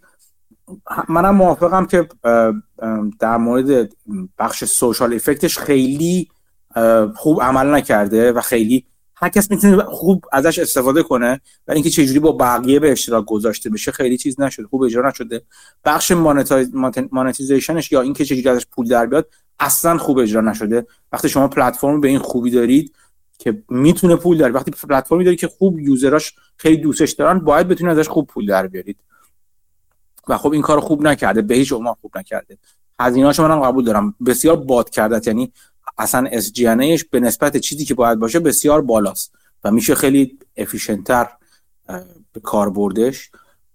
یادمون خبر ورود الیوت بهش برای من بسیار جذاب بود. یعنی چون الیوت به صورت اکتیویست وارد شد و اینکه سابقه این کار رو داره و اگر یادتون باشه مثلا در مورد چیز ایده الیوت در مورد توییتر هم همین بود که می‌گفت چرا این پلتفرم به این خوبی که این همه چسبنده است این همه کاربر داره خوب پول در نمیاره. و اون و وارد شد و شروع کرد به جک دورسی فشار آوردن. به نظرم در مورد اون تز در مورد پینترست کاملا برقرار هست. من فکر می‌کردم که مثلا وقتی الیوت وارد شد الیوت بخواد هول بده پینترست رو به سمت اینکه شروع کنه یه سری deal پیدا کنه و خریداران بالقوه براش پیدا کنه که کل پینترست رو بخرن. حالا فعلا این اتفاق نیفتاده. من دقیقا یادم نیست که من همین می‌دونی تو با چه قیمتی الیوت وارد شد؟ من الان نمی‌دونم اما خبر خریدنش یه مدت بود. فکر می‌کنم PayPal می‌خواست بخرتش که بعدش انجام نشد. دلیلش خاطرم نیست که چرا انجام نشد اما یه مدت خبر خریدنش توسط PayPal بود اگه اشتباه نکنم. آره من می‌تونم الان حدودا پیدا کنم. یه لحظه اگر اجازه به من بدین. من شاید بتونم که پیدا کنم که میانگینش چقدر میانگین خریدش حدودا چقدر بوده؟ یک لحظه کوتاه به من اجازه بدید. آها الیوت.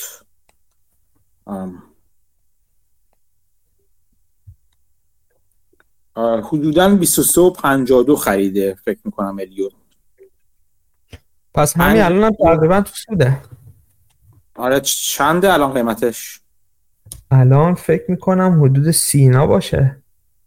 آره. خیلی بیشتر از این الیوت می‌خواست سود کنه مطمئن باشید. با الیوت با 23 به 30 خیلی کارش را نمیفته ولی خب آره. الیوت حدودا تقریبا استیمیتد قیمتش 23 و نیم داده. قیمت آره، ورود بذارید ببینم. یه چیزی من ببینم. تقریبا تو کوارتر اخیر هم سخمش رو اضافه کرده. از 362 رسیده به 5 و 4 دهم درصد. نه پورتفولیو شاید این پورتفولیو سب بذارید ببینم که. یک ز... یه ذره زیر چه... زیر 5 درصد 4 و 7 دهم درصد پینترست رو مالکش هست. quarter اولی که وارد شده quarter دوم 2022 وارد شده. OK. آره این این این خیلی جالب هستش از این نظر. بذار من یه چیزی دارم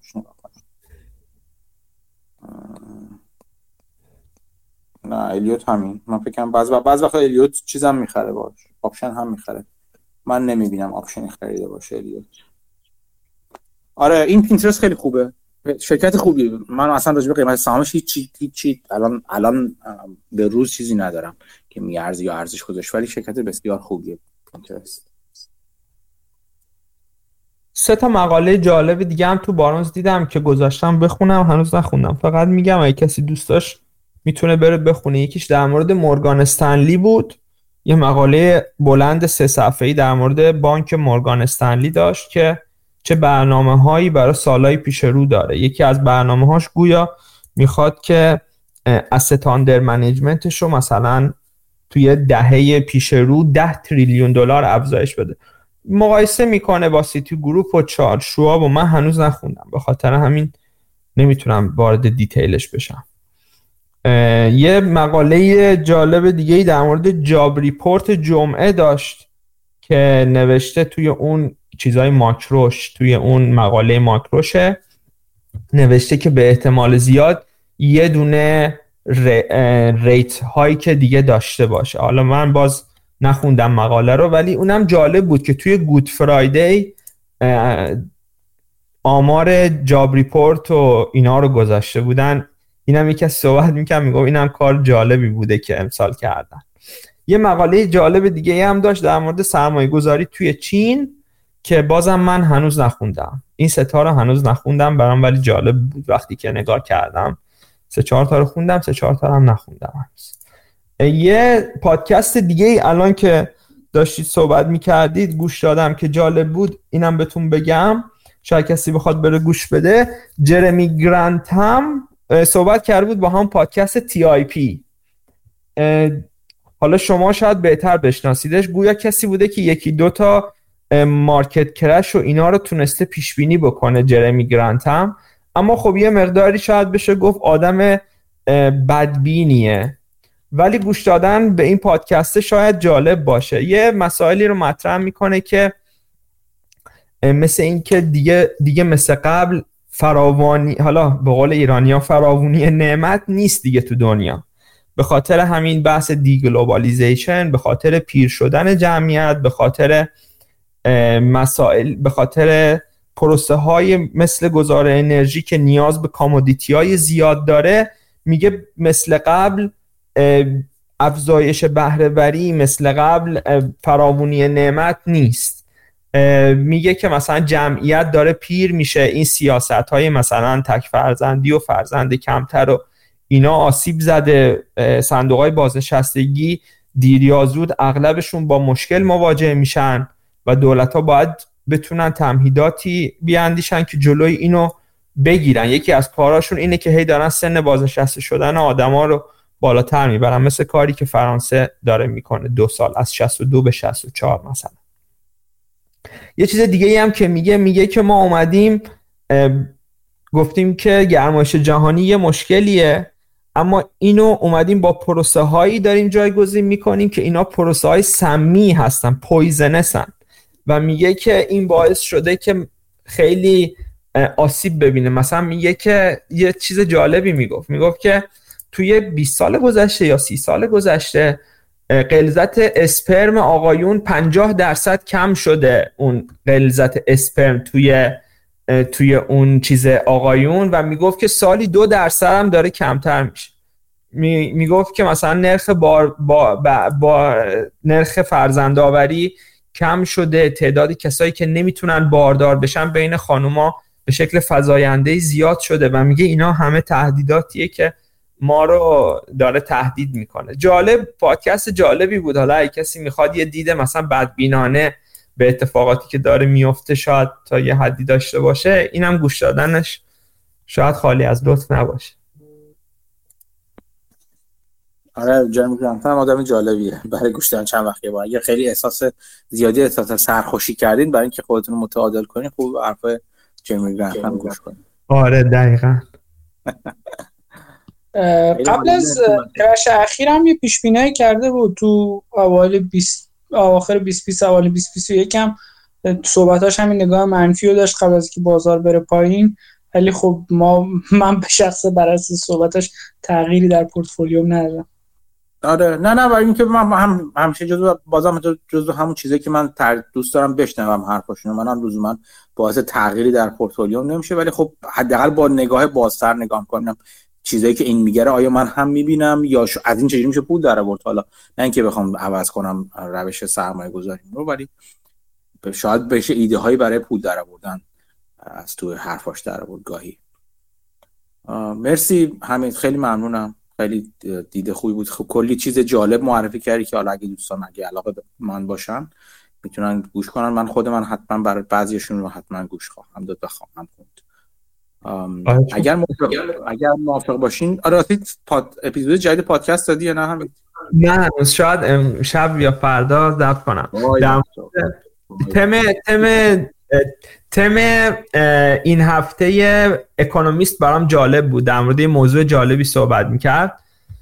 مقاله طولانی در مورد شبکه توزیع برق داره. میگه که ما اونقدری که میباید سرمایه گذاری نکردیم توی قوت شبکه توزیع برقمون. چون توی گذار انرژی همه توجهمون معطوف حالا نصب توربین و نصب نصب پنل های خورشیدی شده. اما اگه می‌خوایم از این برقی که داره تولید میشه از منابع تجدید پذیر استفاده کامل رو ببریم باید شبکه توزیع برقمون و electrification و energy storage هم روش سرمایه گذاری بکنیم. با توجه به حالا اگه بخوام یه عدد سرانگشتی بگم میگه تقریبا باید همون قدری که سرمایه گذاری می‌کنیم روی روی تولید برق روی بهبود شبکه هم همون مقدار تقریبا سرمایه گذاری بکنیم تا بتونیم از اون برق تولید شده نهایت استفاده رو ببریم. اما این اتفاق نیفتاده توی دهه های گذشته. این تم اصلیش این بود که حالا چه کارهایی باید توی شبکه توزیع برق انجام بشه و توی الکتریفیکیشن انجام بشه تا بتونیم یه گذار انرژی موفق داشته باشیم. مرسی. آره جالب بود. حالا اتفاقا گفتی توزیع برق. توی مونترال تو توی سه روز در مونترال کانادا توی سه روز اخیر فکر کنم پنجشنبه شب یه طوفان بود و بارش برف بارش بارون یخی بود. خیلی از شاخه‌های درختها سنگین شدن و شکستن و برق قطع شد. تقریبا مونترال یه برق قطعی برق بسیار گسترده داشت که حالا شروع کردن درست کردن اینا ولی 72 دو ساعت بعد از گذشت 72 ساعت هنوز بعضی از مناطق مونترال برق نداشتن. یک چیزی که برای من جالب بود تصور خودروداران خودرو برقی داران صاحبان خودرو برقی بود در این شرایطی که 72 ساعت مثلا برق نداشته باشه. خونتون.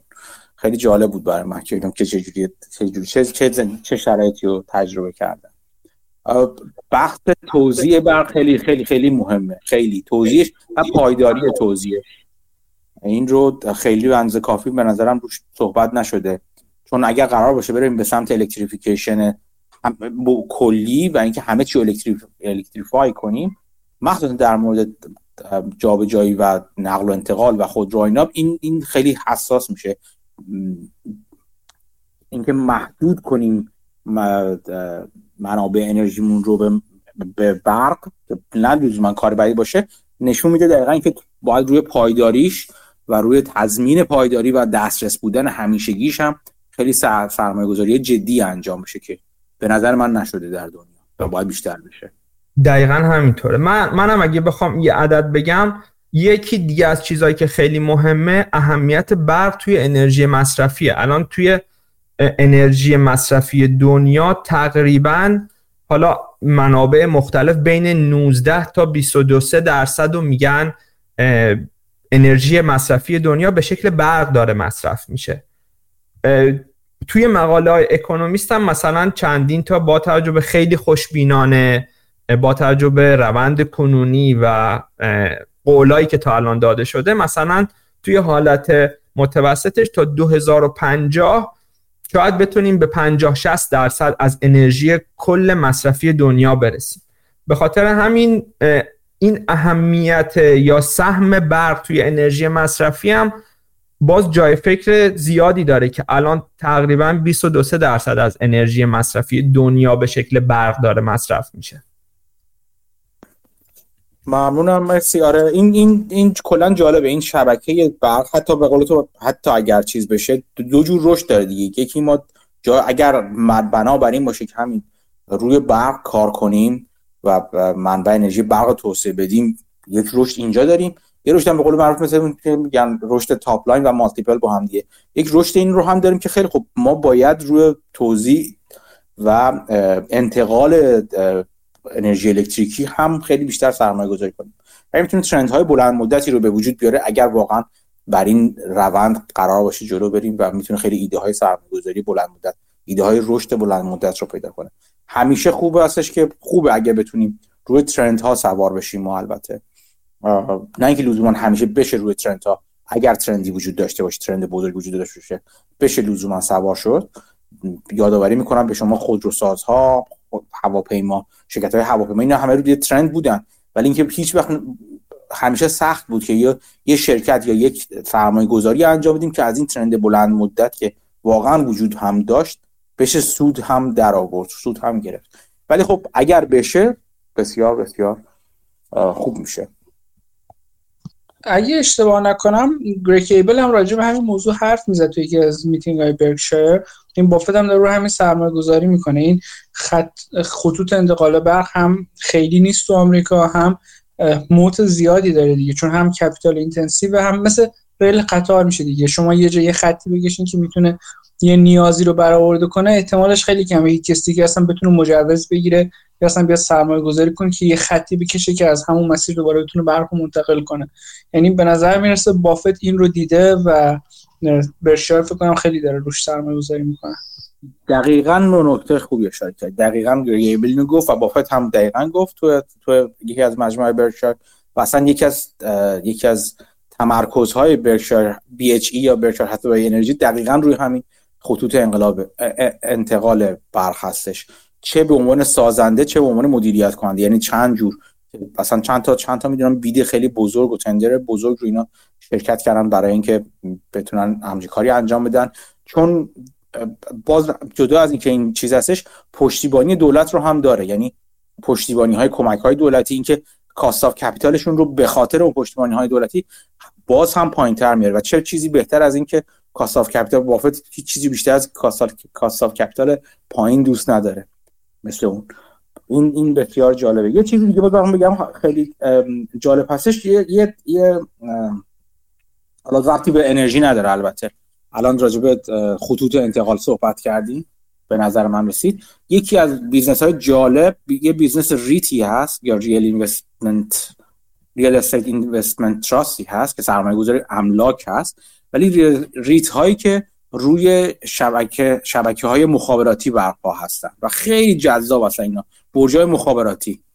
بسیار بسیار جالب هستن اینا. جایی توی قسمت های از دنیا بسیار رشد دارن می‌کنن مثل آفریقا. چون اصولا خطوط لندلاین که ندارن چون فقط شبکه مخابراتی موبایل رو گسترش میدن. بسیار بسیار چند شرکت خیلی جالب هستن تو آفریقا که من تازه شروع کردم راجبشون یاد گرفتن. یه سری یه سری شرکت های دیگه هستن حتی توی اروپا که بسیار بسیار جا افتاده هستش امنه های خیلی جالبی داره توشون انجام میشه توی آمریکا همینطور. خاص اینم اینم یه چیز جالبه. بازم در مورد حالا بگیم انتقال یک شرکت هایی که کسب و کارشون در مورد توزیع یک زیر ساختاری مثل برق حالا اون در اون زمینه اینجا مخابرات جزو یوتیلیتی های اولیه کم کم حساب میشن. اینا شرکت های جالبی هستن که می‌تونن مورد جالب برای سرمایه گذاری باشه. خود تز هم به همین خطوط انتقال خیلی ربط داره دیگه. این خطوط انتقال شما فرض کنید که چقدر زخامت این کابلا باید باشه. اکثرا این کابلا مسی هستن و فکر می‌کنم رو مصرف مس در سالهای بعد هم خیلی تاثیر می‌ذاره همینطوره همینطوره. یکی اصلا کلا چیزی که پشت به قول معروف تیل یا اون پیشرانه افزایش مصرف مس در دنیا و قیمت مس در دنیا خواهد بود همین چیز دیگه. یکی یکی از عمده تریناش شاید حتی عمده ترینش همین electrification در دنیا باشه دیگه. حالا اگه شما بخواید روی این business سود ببرین یه business جانبی جالبی هم داره مثلا خط برق دنیا الان AC هن دیگه یعنی نوسانیه یعنی DC نیست current نیست. Alternate current alternate current همچین چیزی AC بهش میگن. و داستان اینه که شما می‌تونید AC رو راحتتر سطح ولتاژ رو بالا پایین ببرین با ترانسفورماتورها و خب سطح ولتاژی که بالا می‌برین باعث میشه جریانی که از اون سیما رد میشه کمتر بشه و خب هم زخامت سیم کم میشه هم تلفات کم میشه. ولی از یه حدی ولتاژ میره بالاتر یه سری چیزای دیگه مثل پدیده کرونا و یه سری چیزای دیگه داره که باعث شما نتونید ولتاژ از یدی بالا ببرید. حالا این وسط جریان دی سی ولتاژ دی سی رو شما خیلی می‌تونید بالاتر ببرید چون پیدای مثل کرونا رو نداره چون جریان یه طرف است و آلترنیت نمی‌کنه. چرا قبلا انجام نمیدن؟ چون وسایل الکترون قدرت خب اون توانایی رو نداشتن. اون پیشرفت رو نکرده بود. الان ولی چون هست یه سری خود فکر تو ژاپن یه خط خیلی طولانی چند چند صد کیلومتری هست که دیسی کردن. و اگه این محدودیت خط انتقال رو داشته باشیم ممکنه تو بعضی از مسیرها برن به سمت دیسی کردن اینها. و خب کسایی که الکترون قدرت برای اینو می‌سازن و تهیه می‌کنن اونا می‌تونن سود خیلی زیادی ببرن. نمی‌دونم دقیقا چه کمپانی هستن ولی مثلا کمپانی مثل جنرال داینامیکس فکر کنم یه کسایی که چیزای الکترونیکی AC و اینها می‌سازن یا مثلا قطعات می‌سازن مثل ترانزیستور و چیزای دیگه اونها می‌تونن سود خوبی ببرن. البته بازارش آشنایی ندارن. جنرال الکتریک منظورته جنرال الکتریک نه. جنرال داینامیکس یا یه کمپانی هست حالا شاید اسمش اشتباه میگم که قطعات الکترونیکی می‌زنه ولی قطعات مثلا الکترونیکی AC می‌زنه یا قطعات الکترونیکی قدرت می‌زنه نه اینکه بیا CPU بزنه. خیلی شرکت شرکت مختلف جنرال داینامیکس شرکت نظامی بیشتر. قطع کارهای الکترونیک هم می‌کنه ولی تمرکزش روی کارهای نظامی بیشتر. مثلا تانک و اینا می‌زنه جنرال داینامیکس. کنارش بخش چیز هم داره الکتریک وارفر هم داره که حالا چیز الکتریکیه ولی تمرکزش روی بخش نظامی هستش بیشتر و دفاعی.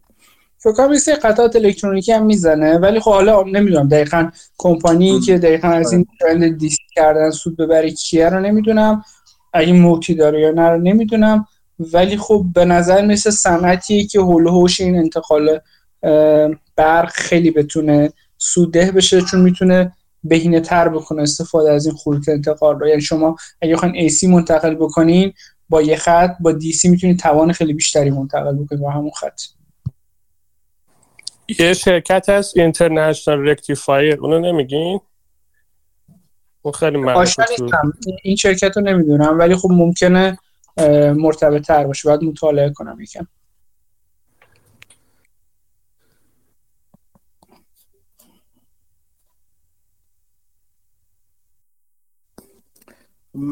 شرکت زیادی هستن. این شرکت من اسمش دقیقا خاطر شنایدر مثلا یکیشونه احتمالا. جزو این شرکت. خود جنراتیک دیدم یک بخشش نه کدوم بخشش. کار این کار انجام میدن زیمنس داره توی بخش انتقال قدرت و یا بخش ای سی و اینا. حالا شرکت مختلفی هستن. حالا نمی‌دونم دقیقا کدومشون می‌تونن چیز باشه. ولی می‌تونن اینها تو اروپا هستن. اینا هم رو همین کار می‌کنن. ای بی بی کنم ای بی بی بخش روباتیک آره، داره آره. یه بخش گازونا آره. داره یه بخش قدرت برق قدرت داره فکر کنم. آره آره. هم ABB هم زیمنس هر دوشون از این هر دوشون فعال هستن. که حالا چه, چه حدشون منم منم نمی‌دونم. منم مطالعه ندارم. در اگر موافق باشین یه سری هم به کتاب بزنیم تا خیلی هم دیر نشده.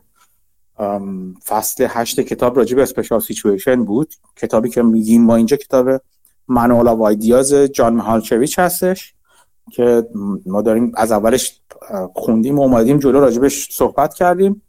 اینجوری نبود که ما اینجا اینجا هم خونی کنیم کتاب رو کتاب رو خوندیم همه اون کسایی که خوندن حالا براشون جالب بوده. من و مسعود حداقل می‌دونم داریم میخونیمش. روز به هم که امروز نیست.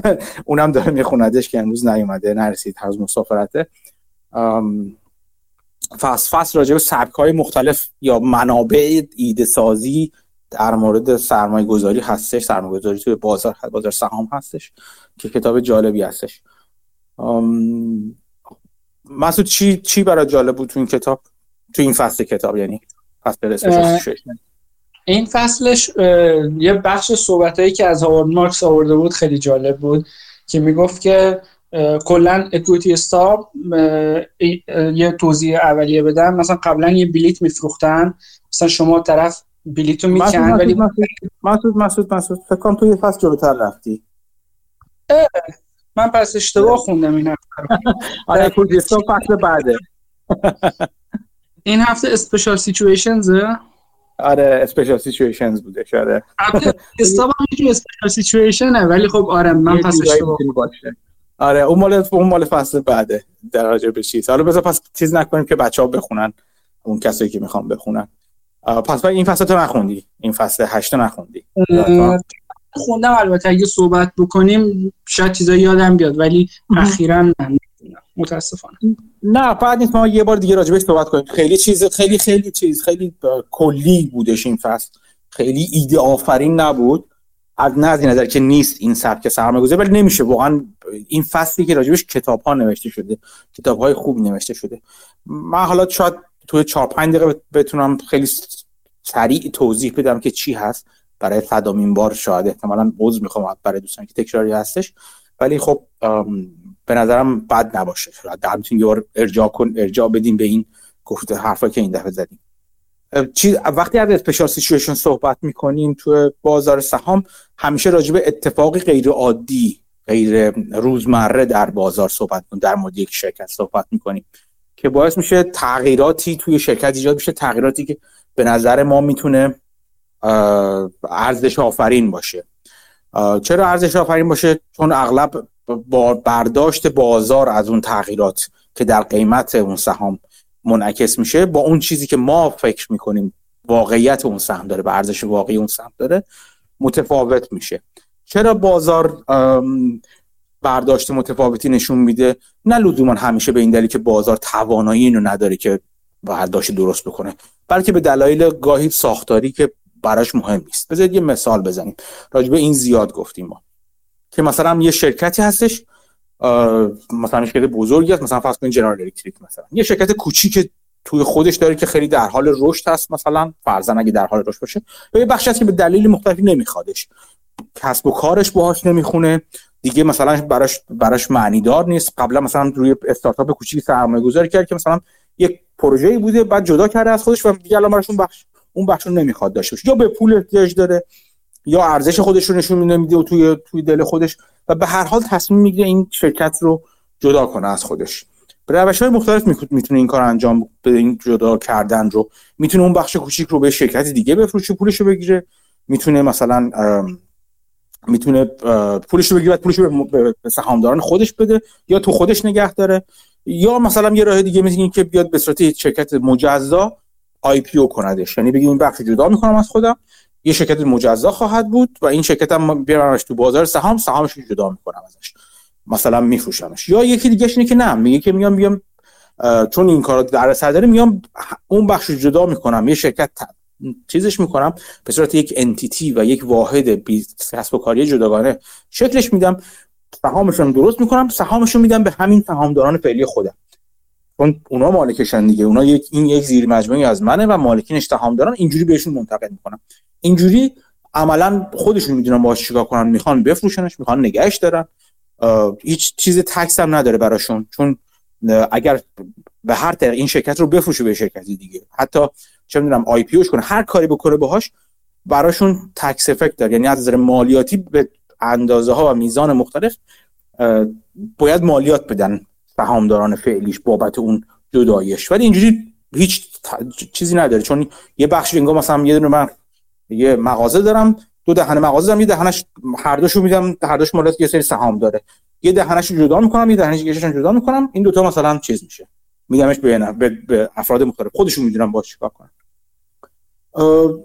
اگه این شرکت خیلی کوچیک باشه مالک سهامداران شرکت بزرگ من بزرگ اصلی من شرکت شماره که من اول بزرگتره ممکنه نخوان اون شرکت رو به دلایل مختلف. مثلا جزء یک سری صندوق سرمایه گذار سهام داره شرکت اصلی بزرگ هستن که وقتی سهام کوچیک یه شرکت مثلا مثلا 100 میلیون دلاری مارکت کپ 100 میلیون دلاری رو تو پورتفولیو خودشون می‌بینن از نظر مندیت و الزامات و راه و اون سبک سرمایه گذاری که براشون تعریف شده اجازه ندارن شرکت مثلا زیر یک میلیارد دلار رو تو پورتفولیوشون نگه دارن. برای من رو مجبور میشم بفروشن. یا مثلا اون چون بخش کوچیکی هستش مثلا میشه یک صدم درصد پورتفولیوشون اون بخش کوچیک اصلا نمیصرفه چون باید اینو بالاخره دنبالش کنن. اگر یک سهامی توی پورتفولیو اون شرکت های سرمایه گذار باشه. و باید بالاخره اینا ماه به ماه دنب... کوارتر به کوارتر دنبالش کنن گزارش بدن بابتش به سهامداران خودشون و غیر و غیره. اون نمیصرفه براشون این کار بکنن. بابت این اون هزینه‌ای که بذارن براش که یه شرکت یک صدم درصد وزنی رو تو پورتفولیو خودشون نگه دارن. اونو میفروشن بیرون. یا ممکنه مثلا الان تو ما زیاد می‌بینیم تو این بخش سبز سازی دنیا همه دنیا با سبز باشن. سوخت های فسیلی نباید باشه. چی چیزی دود نکنه خیلی عالی. مثلا فرض کنید شرکت انرژی هستش یه بخش چیز داره. یه بخش نفت و گاز داره تو خودش. اونو جدا کنه خب همه این کسایی که بهش شرکت اصلی فشار بودن سهامداران سبز که به شرکت اصلی فشار بودن این شرکت نفت و گازی که جدا شده و تو پورتفولیوشون مطمئنا نمی‌خوان دیگه با ESG هاشون نمی‌خونه مثلا. و ممکن یه بخش سیگار سازی رو جدا کرده باشه یا یه بخش اسلحه سازی رو جدا کرده باشه. اون بخش رو نمیخوانش اصلا. از نظر سبک اون نوع کسب و کار نمیخوانش به دلایل مختلف. اونو نمی‌خوان میندازنش بیرون. همه اینا باعث میشه که بعد از این جدایش به دلایل مختلفی قسمت زیادی نه حالا ممکنه عمده نباشه قسمت زیادی از سهام سهامداران شرکت اصلی که حالا شرکت کوچولو تو دل خودشون می‌بینن بخوان از شهرش خلاص شن. این فشار فروش می‌ذاره رو شرکت کوچیک و سهامش میره پایین طبیعتا. ولی خب شما ارزش گذاری که اون شرکت کوچیک می‌کنید به این نظر می‌رسین که نه خیلی دیگه قیمتش رفته پایین. و اینو بالاخره باز قیمتش یعنی ارزشش رو بازار می‌فهمه چون بالاخره کش فلو داره فلان داره بیسان داره و میاد بالا قیمتش در آینده. سعی می‌کنید تو اون زمانی که قیمتش خیلی رفته پایین اون موقع بخرید.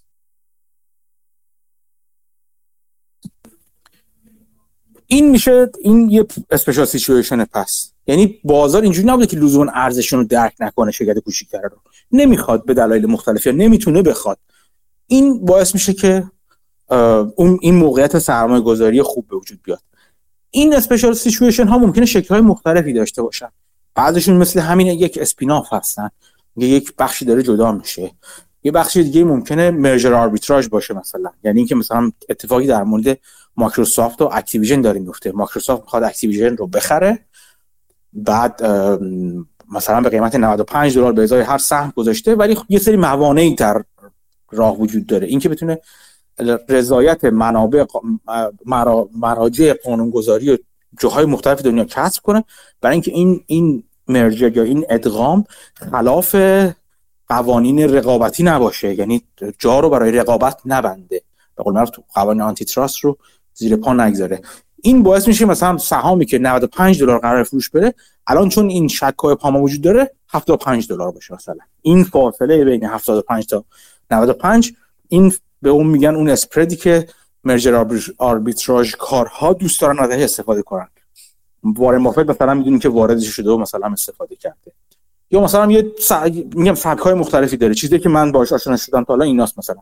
یکی یکی دیگهش ممکنه بریم نگاه کنیم به liquidation باشه. یعنی چی؟ یعنی یه شرکت داره فعالیت های خودش رو تعطیل می‌کنه و میگه آقا جان من به دلایل مختلف دیگه نمی‌خوام ادامه بدم. شرکت رو تعطیل می‌کنم هر چی دارم و اموال منقول و غیر منقول خودم میفروشم. مثلا اگر حق مالکیت معنوی دارم واگذار می‌کنم پولش رو می‌گیرم ساختمان ها میفروشم نفرات رو release می‌کنم آزاد می‌کنم تعدیل می‌کنم دیگه بهشون حقوق نمیدن حاضر هر چی بخواد شرکت رو تعطیل می‌کنیم پولی که میمونه رو بین سهامدارا تقسیم می‌کنیم. بهش میگن liquidation. این هفته مثلا تو تو خبرنامه من راجع به liquidation صحبت کردم. ایده راجع به liquidation بود در صنعت بایوتک. تو این روزا خیلی دارن خیلی از شرکت بایوتک دارن تعطیل می‌کنن کرکره رو می‌کشن پایین. به دلایل مختلفی که بعضیشون توضیح دادم اونجا. ممکن اون چون بایوتکا اینجوریان که روی دارو کار می‌کنن چند تا فاز تست رو تا فاز یک و دو رو می‌گذارن تا مثلا بتونن تاییدیه مقامات رو مراجع قانونی مثلا FDA رو بگیرن و بعد وقتی به تایید رسید اون رو میفروشن داروشون رو میفروشن به شرکت بایوفارما شرکت بزرگی مثل فایزر و اینا. این این مدل کسب و کارشون هستش. ممکنه تستای مرحله اول و دوم جواب نده. اون جوابی که انتظار دارن رو نده. بگن که خب نمیارزه این کار انجام بدیم بنابراین بیایم یا یا اینکه اینجوری که ما داریم با این هزینه های ما نمی‌خونه. ما نمی‌تونیم به نتیجه برسونیم. بیایم این شرکت رو تعطیل کنیم. مثلا به نتیجه تا رسیدیم و به یه شرکت دیگه واگذار کنیم یا اگه ارزشی داشته باشه بفروشیمش اگه نشه هم که هیچی. تمام پول برگردیم به سهامدار یه شرکتی رو انداختیم یه یه بقالی رو انداختیم که جواب نداده. می‌دونیم که جواب نمیده. نکته جالبی که این روزها چون اینا شرکت شرکتی هستن که در حال پول سوزی هستن یعنی پول مصرف کنن تولید فروشی که ندارن فعلا اغلبشون. فروشی که ندارن. چون دارن پول میسوزونن و بازارم به همین نگاه می‌کنه میگه ببین مثلا 100 میلیون دلار تو خودت شرکت هستش. یک مثلا 100 میلیون هم سهم داره. یعنی بدون اینکه یک دلار باشه سهامش ولی تو این شرکت داره مثلا هر مثلا کوارتری 20 میلیون دلار پول میفروشه چیز می پول میسوزونه. بنابراین من دیگه ارز من ارزشش این 100 میلیون دلار نیست این شرکت. قیمتی که روش تو بازار می‌ذارم 60 میلیون دلاره. چون داره پول میسوزونه دیگه. هر مثلا گفتم کوارتر یا سال یا نیست. سالی داره 20 میلیون میسوزه دو سال دیگه میسوزونه تبدیل میشه به شکل 60 میلیون تو 60 میلیون پوله. و چون هیچ حرفی هم نداده بودن تا قبل از اینکه شرکت به چه نتیجه می‌خواد برسه قیمتی که بازار می‌ذاره روش از میزان پولی که تو شرکت هست نقد اصلا کمتره چون حساب پول سوزیشو می‌کنن. حالا اگه شرکت بگه آقا من نمی‌خوام پول بسوزونم من تعطیل می‌کنم این یه special situation میشه دیگه این بهش میگن liquidation شماره جدید خبرنامه رو بخونید ببینید که چه جور باید روی این سر روی این جور شرکت ها یا این موقعیت های ویژه سرمایه گذاری کرد. یه جور دیگه مثلا ممکنه مرجر آربیتراژ و اینا گفتم مثلا ممکنه یه مدیر عامل تغییر کنه. مثلا یه مدیر عاملی که سالها توی شرکت داشته مدیریت می‌کرده. مثلا مثلا یه جور سبک مدیریتی داشته که شما مخالفش بودین. فکر می‌کنین این مدیری داره خرابکاری می‌کنه یا آشنا نیست فلان نیست. به دلایل مختلفی این مدیر میره بیرون. یا برکنار میشه یا مدیر برکنارش می‌کنه یا یه اکتیویستی میاد یه لگد می‌زنه بهش میندازش بیرون. یه اتفاقی میفته که یک نفرات کلیدی شرکت عوض میشن. CFO CEO شرکت عوض میشن. اینجا دوباره یه special situation ه چون مدیر بعدی با یک دید تازه میاد. چه بسا اون activist یک مدیر خودش رو یک نفر معرفی کنه به عنوان مدیر عامل شرکت. و حالا یک روش دیگه یک ماجرای جداگانه اتفاق بیفته اینا همه بهشون میگن special situation هر چیز غیر عادی که خلاف روند. یعنی متفاوت باشه با روند روزمره کسب و کار در مورد کسب و کار اتفاق بیفته و بتونه باعث تغییرات قابل توجه بشه تو تو آینده کسب و کار. نکته که این فصل کتاب میگه و خیلی جدی هست و مهم هست این هستش که قبلا ها این موقعیت ویژه کمتر شناخته شده بودن. قبلا ها که میگم یعنی سال دهه 1950 60 و خب جا باز بود که افرادی که وارد این کار می‌شدن سودهای خیلی خوبی ببرن. ما می‌دونیم که یکی از یک بخش بزرگی از پیشرانه بازدهی های بافت در زمان partnership ش به دلیل استفاده از همین special situation های مختلف بود. چون یه خوبی که داره special situation این که زمان محدودی داره. مثلا میگن که مثلا اون merger arbitrage خریده قراره تا مثلا تا 8 ماه 9 ماه آینده یک سال آینده تموم بشه نهایی بشه. liquidation مثلا اون چیزی که شرکت رو تعطیل می‌کنن شرکت اعلام می‌کنه که من تا انتهای سال 2000 و فلان می‌خوام شرکت رو مثلا تعطیل کنم. شما یک بازه زمانی اغلب معلوم اغلب و کوتاهی دارید. و تو اون بازه زمانی این اگر بتونید سودی ببرید سرمایه‌تون دوباره آزاد میشه و برمیگرده دستتون بتونید برین رو موقعیت بعدی. این زمان محدود خیلی وقتا IRR شما یعنی اگر annualize کنیم اگر اون سودمون رو مثلا تو چهار ماه یه سود 5 درصدی رو وقتی انالایز می‌کنیم خیلی بالاتر از 5 درصد دیگه. عملا مثل یک سود سالیانه مثلا چه می‌دونم 60 درصد میمونه مثلا. خب؟ این خودش یه چیز جذابیت هستش آدمایی مثل بافت مثلا اونایی که سرمایه کوچیک‌تری دارن باعث میشه بتونن سرمایه‌شون سریعتر به چرخونن بگردونن و خب جذاب میشه. ولی با با پیشرفت زمان این موقعیت های مثل خیلی دیگه از موقعیت ها دستخوش اون چیز بازار شد. اون بله؟ ورژن تو مین آره دیگه همونو هم هم کارا شدن بازار شد هم دست توش زیاد شد و شناخته و شناخته تر شدن. بعضی از این موقعیت ها و عملا سخت شدش برای خیلی ها یعنی اونقدر دیگه سودی که قبلا می‌داد رو نمی‌داد. ولی اینجوری نیست که از بین رفته باشه. من به, به, به عنوان یک شاهد زنده و عینی به شما میگم که اینجوری نیست که از بین رفته باشه. مخصوصا که خیلی از این موقعیت ها همچنان در دسترس افرادی با سرمایه گذاری کوچیکه. در دسترس منظورم که برای اونها برای ماها که کوچیکتریم معنی داره. نه برای فاند های بزرگی که دلیلی براشون نداره. اصلا بیان مثلا یک دهم درصد یا یک درصد سرمایه‌شون رو بذارن پورتفولیوش بزنن توی موقعی که یک درصد مثلا بکنه دو درصد مثلا اگر بکنه یا بکنه یک درصد. اونقدر براشون تکون نمیشه نیم درصد براشون سود داشته اون اون قسمت عملا. ولی برای من خیلی مهم میشه دیگه. اگه بتونم یه چیزی رو 50 درصد اضافه کنم یک پوزیشنی رو بتونم 50 درصد سود کنم توش توی حساب خب عدد بسیار قابل توجهیه. منظور اینه که هنوز برای بقیه بازار برای ماها کوچیک‌ترهای بازار هنوز جا زیاد هستش. یک نکته دیگه است اون که اون چیزی که عقب تو چشم هست خیلی وقتا نه همیشه خیلی وقتا اونقدر جایی برای رشد نداره اونقدر جایی برای سود نداره. شما نگاه کنید مرجر آربیتراژ رو به جز محدودی معدودی اغلب خیلی سریع اونایی که حتمی هستن خیلی سریع. مثلا یه شرکت میگه من شرکت بزرگتری کوچیکتری هر شرکت کوچیکتر رو می‌خره به قیمت 100 دلار درس به ازای هر سهم. قیمت روزش چقدر بوده؟ 80 دلار. شما می‌بینید در طول یکی دو روز یا حتی خیلی کوتاه‌تر قیمت میشه 95 دلار. یعنی عملا از اون 20 درصد ببخشید 25 درصد تبدیل میشه به یک 16 هم هر چقدر که هست. خیلی کوچیکتر میشه فاصله که براتون باقی میمونه. خب؟ این بازار اینجوری بازار سریع جواب میده و عملا از دسترس خارج میشه. مخصوصا در مورد مرجر آربیتراژ. ولی بعضی وقتا هم اصلا هستش که مثل همین اتفاقا نمونه اکتیویژن که گفتم. با اینکه شناخته شده هستن تو چشم هستن این موقعیت سرمایه گذاری ولی فاصله هم خیلی صفر نمیشه. در این مورد چرا؟ به خاطر اینکه عدم قطعیت های بسیار زیادی وجود داره. همه بازار با همه اون توجه به همه اون عدم قطعیت ها میگه که آقا این فاصله همچنان باید 20 دلار باشه. این معلوم نیست چه اتفاقی میفته بین مخصوصا که مثلا الان مثلا همیشه وقتی داستان تو اون تو اون زمان نگاه کنید همیشه می‌بینید که توی بطن زمان باشین نه بعدن تو بطن ماجرا باشین خبرها رو دنبال کنید در مورد اون ماجرا آربیتراژ. می‌بینید که اتفاقا عدم قطعیت ها خیلی جدیه. دولت آمریکا خیلی جدی شروع کرده جلوی مرجر و ادغام شرکت های بزرگ رو گرفتن. خب بیا این یه خبر بعد. همین یه خبر میاد بیرون. ما به هیچ عنوان اجازه نمیدیم فلان کنیم. هم اف تی سی میاد بیرون میگه که ما به صورت سختگیرانه فلان چیز رو نگاه همین همین عدم قطعیت ها باعث میشه که فاصله و اون اسپرد بمونه بعد جای خودش. یه سری اینجوری هن.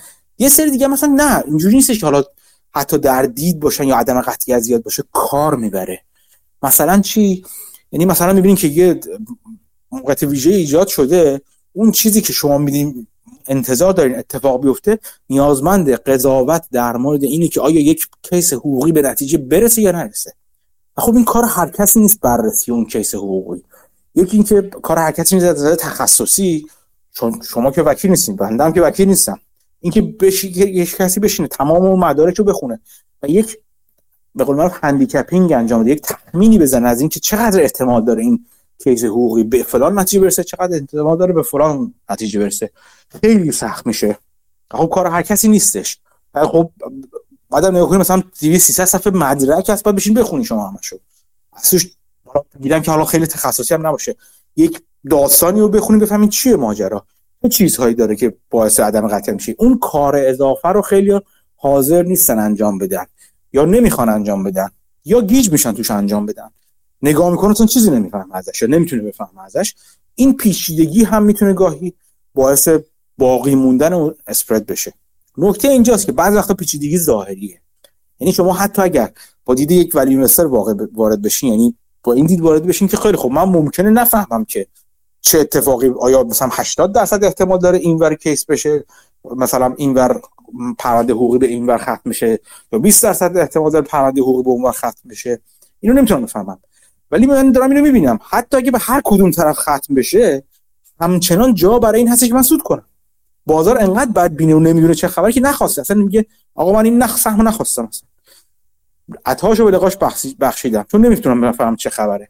این اتفاق کم نمیفته ها. فکر نکن کم نمی... کم نمیفته نه میفته که در بدترین حالت ها هم یعنی در شما اون به قول معروف آوتکام رنج رو در نظر می‌گیری. اون بازه یا مجموعه احتمالات نهایی رو مجموعه خروجی های نهایی اون رویداد رو در نظر می‌گیرید هر کدومشون در نظر بگیرید بازم همچنان شما سود می‌کنید. اونجور, اونجور وقت هست که اسپیشال سیچویشن جالب ایجاد میشه. شما نیاز به تخصص هم ندارید.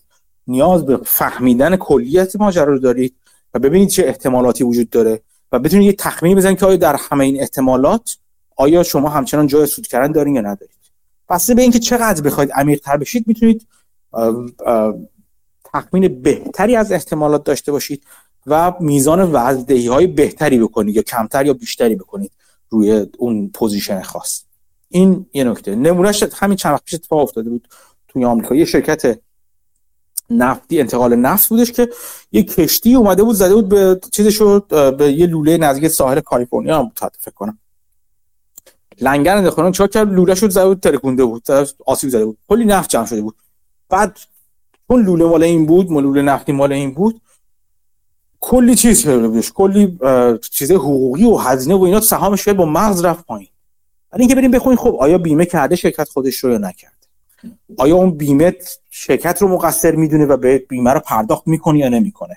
یا کی مقصر؟ اون کشتی مقصر میشه این تخمینی از اینا به دست بودن کار لزوما سختی نیست ولی کار زمانبریه و نیاز داره شما وقت بذارید. شاید چند یک دو روز وقت بذارید بخونید این مدارک رو همه رو. برین همین هم وجود وجود داره در چیز عمومی. وقتی مثلا همچین اتفاقی میفته پروندهاش همیشه در دسترس همه اون بازار قرار باید بگیره. چون اتفاق عمومی باید باید سرمایه‌دارا سهامدارا بدونن که چیکار می‌خوان بکنن.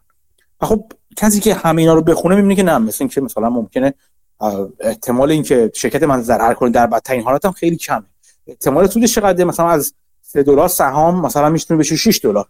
اگه ضرر کنه چقدر میشه اون چند میلیون دلار که تخمین ضرر هست؟ مثلا می‌کنه از 3 دلار به ازای هر سهم مثلا میکننش مثلا چند؟ دو نیم دلار. یعنی من نیم دلار پایین داون سایدمه سه دلار بالا آپ در مثلا. می‌تونم اینو بر این اساس چیز کنم. یه position مثلا چند؟ دو درصدی روش باز کنم مثلا. 5 درصدی روش باز کنم. بستگی به اون حالا خود risk appetite یا اشتهای ریسکی شما خواهد داشت. منظور اینه که با اینکه special situation خیلیشون در معرض دید عموم هستن حتی اونایی که در معرض دید عموم هستن همیشه کاملا شناخته شده نیستن یا همه نمی‌خوان اون زمان اون کار از انرژی اضافه رو بذارن تا به قول معروف رمزیابی کنن و واشکافی کنن اون قضیه رو و می‌تونه موقعیت های خوبی باشه. اینجور روزا که الان تو بازار داریم می‌بینیم در این تاریخی که اولش گفتم نه چنده 9 April 20 فروردین 1402 به نظر من بازار آبستن special situation های زیادی هست. و به دلیل دلایل مختلفی که داریم می‌بینیم دیگه. بازار در حال تلاطم های مختلف هست. حرف از paradigm change زده میشه.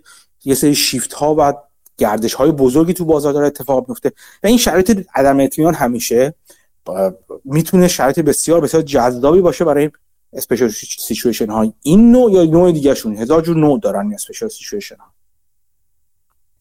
یه چیزی که تو فصل بهش خیلی گذرا اشاره میشه این که چه کار چجوری رو پیدا کنیم این special situation ها رو. چند تا نکته رو من بدم نمیاد اینجا به شما بگم.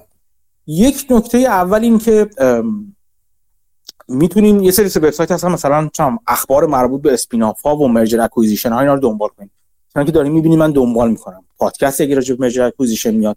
نمی‌دونم S&P Global یه بخش اس ام داره.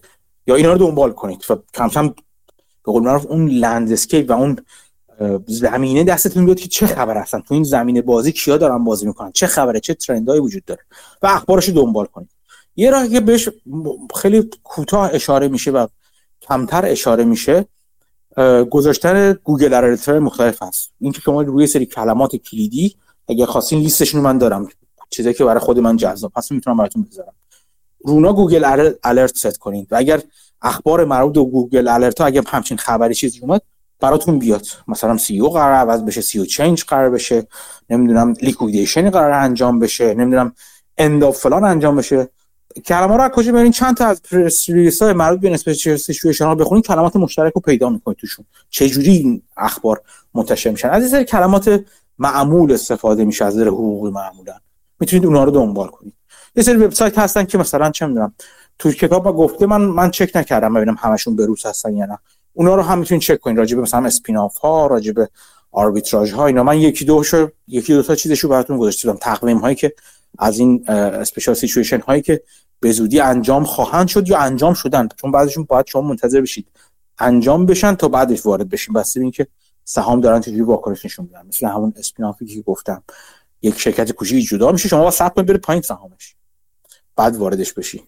بعد خیلی خیلی دنیای وسیعه. یه دلیلی که کتاب این فصل کتاب خیلی به نظر ممکنه جذاب نیاد این دنیای وسیعی که وجود داره. اینکه خیلی وقتا اصلا خیلی جالبه. شرکت آها یکی از چیزای جالب خروج از ورشکستگی به قول اگزیت فرام بانکراپسی یکی از جالب ترین قسمت های اسپیناف که من من خیلی فرصت این رو نکردم تا حالا سرمایه گذاری کنم. ولی مثلا می‌دونم چون دم... چیز دنبال کردن هم می‌دونم که مثلا مایکل بری یک موقع تمرکز خیلی زیادی روی این شرکت های اینجوری داشت مثلا. روی شرکتی که از بانکراپسی خارج میشن. خیلی جذابن اینا. چون اولا که از بانکراپسی داره خارج میشه افراد خیلی نمی‌دونن چه خبره توشون چه چه اتفاقی داره میفته خیلی دنبال نمی‌کنن. دوما خیلی از سهامداران بعد از بعد از خروج از ورشکستگی اینا در واقع باند هولدرها یا دد هولدرهای قبل از ورشکستگی بودن. اون موقع وام داشتن اون موقع باند داشتن با این شرکت در که داشته ورشکست می شده بعد که رفته تو سیستم تو روال ورشکستگی اکویتی هولدرها یا سهامداران همشون وایپات شدن هولدر شدن بیرون صفر. بدهیداران سابق شدن سهامداران فعلی. و اینا مثلا خیلیشون شرکت هایی هستن که اصلا اساسشون اکویتی نیستش. اصلا دنبال اکویتی دنبال دنبال به قول معروف چی میگن بهش؟ فیکس اینکام هستن. دنبال این هستن که اون کوپان یا اون سود کوارتری یا سالانه اوراق اوراق قرضه رو دریافت کنن. دنبال سهام نیستن مثلا اینا. به خاطر خیلیشون ممکنه دامپ کنن بفروشن. و از اون جالبتر خیلی وقتا شرکتی که میاد از بانکراپسی میاد بیرون اینجوری است که برای اینکه مشوق بذارن تو تو اون روال بانکراپسی اون دت هولدرها و اینا سهامداران بعدی وام دهندگان قبلی. اونایی که برای نگه دارن یه مشوق های بذارن برای مدیریت میگن که آقا اگر سهام این شرکت بره بالا مثلا این این option ها رو بهش میدن. یکی عالمه option و مثلا restricted stock unit و خلاص کلی مشوق می‌ذارن که مثلا شرکت رو بمونه پای شرکتی که اوضاعش خراب شده و کوچیک شده و از index افتاده بیرون جدا از حقوقاش اینا یه سری مشوق اینجوری می‌ذارن که اگه شرکت سهامش بره بالا مثلا اینا این سهام این این option ها رو میدن بهش. یا میگن که شما اگه 6 ماه بمونی تو شرکت این سهام ها اینجوری این این option ها رو روی این قیمت های هدف به شما میدیم. خب؟ مطمئنا به نفع مدیر عامل خواهد بود که وقتی اون option ها رو می‌گیره یعنی option ها vested میشن option ها رو میدن دستش مثلا فرض یه سهامی هست از از چیز خارج شده از ورشکستگی خارج شده با قیمت دو دلار اومده تو بازار. خیلی هم بعد بهش میگن که آقا جان اگر تو شرکت بمونی تو تا 6 ماه بعد مثلا بهت 10 میلیون مثلا هر چقدر من نه تو حساب کتاب نمی‌خوام بکنم. اینقدر هزار تا option بهت میدیم روی قیمت مثلا دو دلار. خیلی عالی. شرکت رو تو همونجا ببری جلو. که بعد اون option ها خودشون expire date شون مثلا یک سال بعدش خب یعنی بعدش وقت داری دیگه. تو یعنی بمونی تو شرکت بهت اینا میدیم یعنی با مدیر شرکت بمونی. اگه بری بیرون خب چی تمام شد. بعد خب شرکت از ورشکستگی میاد بیرون. اون اون دت هولدر اینا یه می‌کنن سهام شرکت رو دامپ کردن. خیلی هم ممکنه روی شانس خوب ما به بازار بعد بخوری یا به زمانی که سهام شرکت بره پایین یک دلار. بعد خب اون اولین اول اوایل یکی دو تا کوارتر اول همه منتظرن ببینن که خب سهام شرکت داره چجوری رفتار می‌کنه سودسازیش چجوریه درآمدش چجوریه مارجیناش چجوریه که بتونن تحلیل کنن دیگه. مدیر عامل چجوری وضعیتش؟ میگه که خیلی خوب الان سهام شده یک دلار. سهام شده یک دلار. option من روی دو دلاره. اگر همینجوری نگه دارم سهام رو تا دو تا quarter دیگه نگه دارم سهام روی یک دلار. و خیلی امید و چیز ندارم امیدواری به سهام دارم ندارم. یک دلار بمونه وقتی من option ها رو بگیرم مثلا با قیمت کم می‌تونم اینا رو بگیرم و مثلا خلاصه وقتی بره بالا خیلی میره بالا. من سود زیادی می‌کنم مثلا. مثلا برای مدیران اینجوری که روی قیمت fix بذارن. میگن که مثلا وقتی سهام بهت میدیم اون option رو میدیم روی میانگین op... مثلا 90 روز قبلی قبل از اون تاریخ که به اهدا می‌کنیم option ها میانگین اوناست برای من اگر من سهام رو قیمتش رو پایین نگه دارم یک جوری غیر قانونی نه قانونی. به رو هم یک دلار نگه دارم قیمت هدف option من یک دلاره. بعد اگه ولش کنم مثل فنر میپره برای دو دلار من یهو کلی سود می‌کنم. برای من وقتی میاد تو چیز conference call یا نتایج شرکت میشه خیلی امیدوارانه حرف نمی‌زنه. هیجان زده حرف نمی‌زنه. شما وقتی conference call ها رو گوش می‌کنید. میگه مثلا آره بعد نیست ما ممکنه به خیلی ریسک وجود داره. البته ما بهترین رفتار خودمون نشون میدیم اینا ولی ریسک های زیادی وجود داره. باید ببینیم بازار چجوری میشه. این اون وسط تازه با کلمه بازی و اینا اون وسط روی عدم اطمینان نگه میداره سهام دارن قیمت سهام پایین میمونه. خیلی راجبه صحبت کردیم. تا, تا, تا حد زیادی میشه مدیران دستشون هستش که با مدیران مالی که چقدر بتونن کدوم کدوم دارایی کدوم درآمدها رو تحقق یافته کنن چقدر سود تحقق یافته کنن. خلاص جای بازی دارن که تا جایی ممکن یا نه خیلی زیاد البته ولی تا یک جایی می‌تونن نتایج مالی شرکت رو خوب جلوه بدن. همونجوری هم می‌تونن بد جلوه بدن. به نفع اینجا اینجا به نفع مدیر است که بد جلوه بده. وقتی بد جلوه میده سهام پایین میمونه. بعد که سهام آپشنشو گرفت همه چی گل گل میشه. سهام میره بالا. این این نمونه شو توی شرکت های شرکت های حفاری که از ورشکستگی من فقط در همین حد میگم شرکت های حفاری که از ورشکستگی خارج شدن همین پارسال زیاد می‌بینید اتفاق افتاده. اصولا این استراتژی معمولیه بین شرکت هایی که از ورشکستگی خارج شدن. ولی نکته دیگه است که شرکتی که از ورشکستگی خارج میشن اغلب از مارکت کپ و اینا خیلی کوچیک‌تر از قبلشون هستن. و خیلی وقتا شرکت های خیلی خوبی افتادن تو اتفاقا دوران و زمانی که یعنی وقتی به پایین میاد شرکت کوچیک مثلا اسمال کپ بوده ماکرو کپ میشه وقتی میاد بیرون. نه میدیوم کپ بوده اسمال کپ میشه وقتی میاد بیرون. از حوزه علاقه و تحلیل خیلی از تحلیلگرا خارجن و جا اونجاها جای بسیار جذابی می‌تونن باشن برای برای جستجو. راستی رولان داره از چیز ورشکستگی که خارج میشه تا اونجایی که من می‌دونم. من جزو چیزایی که جالبه برام ببینم. چون می‌دونی چه برند قوی داره رولان چه برندهای قوی رو صاحب هستش. خب از این نظر جذاب. این کلیت بود که می‌خواستم راجع به اسپیشال سیچویشن بدم خیلی شکل داره. کتاب اگر علاقه من بودین حتما کتاب you can be a market market stock market genius Greenblatt رو حتما بخونید. شاید بزنیم جزو کتابای بعدی که با هم بخونیم راجع بهش حرف بزنیم. note ها یادداشت های کلاس Greenblatt همینطور اونا خیلی می‌تونن جذاب باشن می‌تونن جذاب باشن. اسمش اینه که اونا هم special situation ولی خیلیشون special situation نیستن. کتاب Greenblatt اغلب special situation همش special situation در واقع. اینا منابع خوبی هستن که کتاب هست. می‌تونید دنبال کنید راجع به special situation ها بیشتر بدونید. از جمله خبرنامه عزیز بنده. خبرنامه من اغلبشون در در, در مورد special situation ها و سعی می‌کنم تو اون قسمت عمومی یا preview هر شماره راجع به اون سبک سرمایه گذاری حرف بزنم حالا شما ایده رو مشترک ویژه هم نبودید ایده رو نشنیدید نشنید اونجا می‌تونید یاد بگیرید که من راجع به چی دارم حرف می‌زنم راجع به چه جور سرمایه گذاری دارم حرف می‌زنم. اینم خلاصه از این. امیدوارم که براتون مفید باشه. باشه من و special situation خیلی به هیجان میاره کلا. خیلی برام جذابه.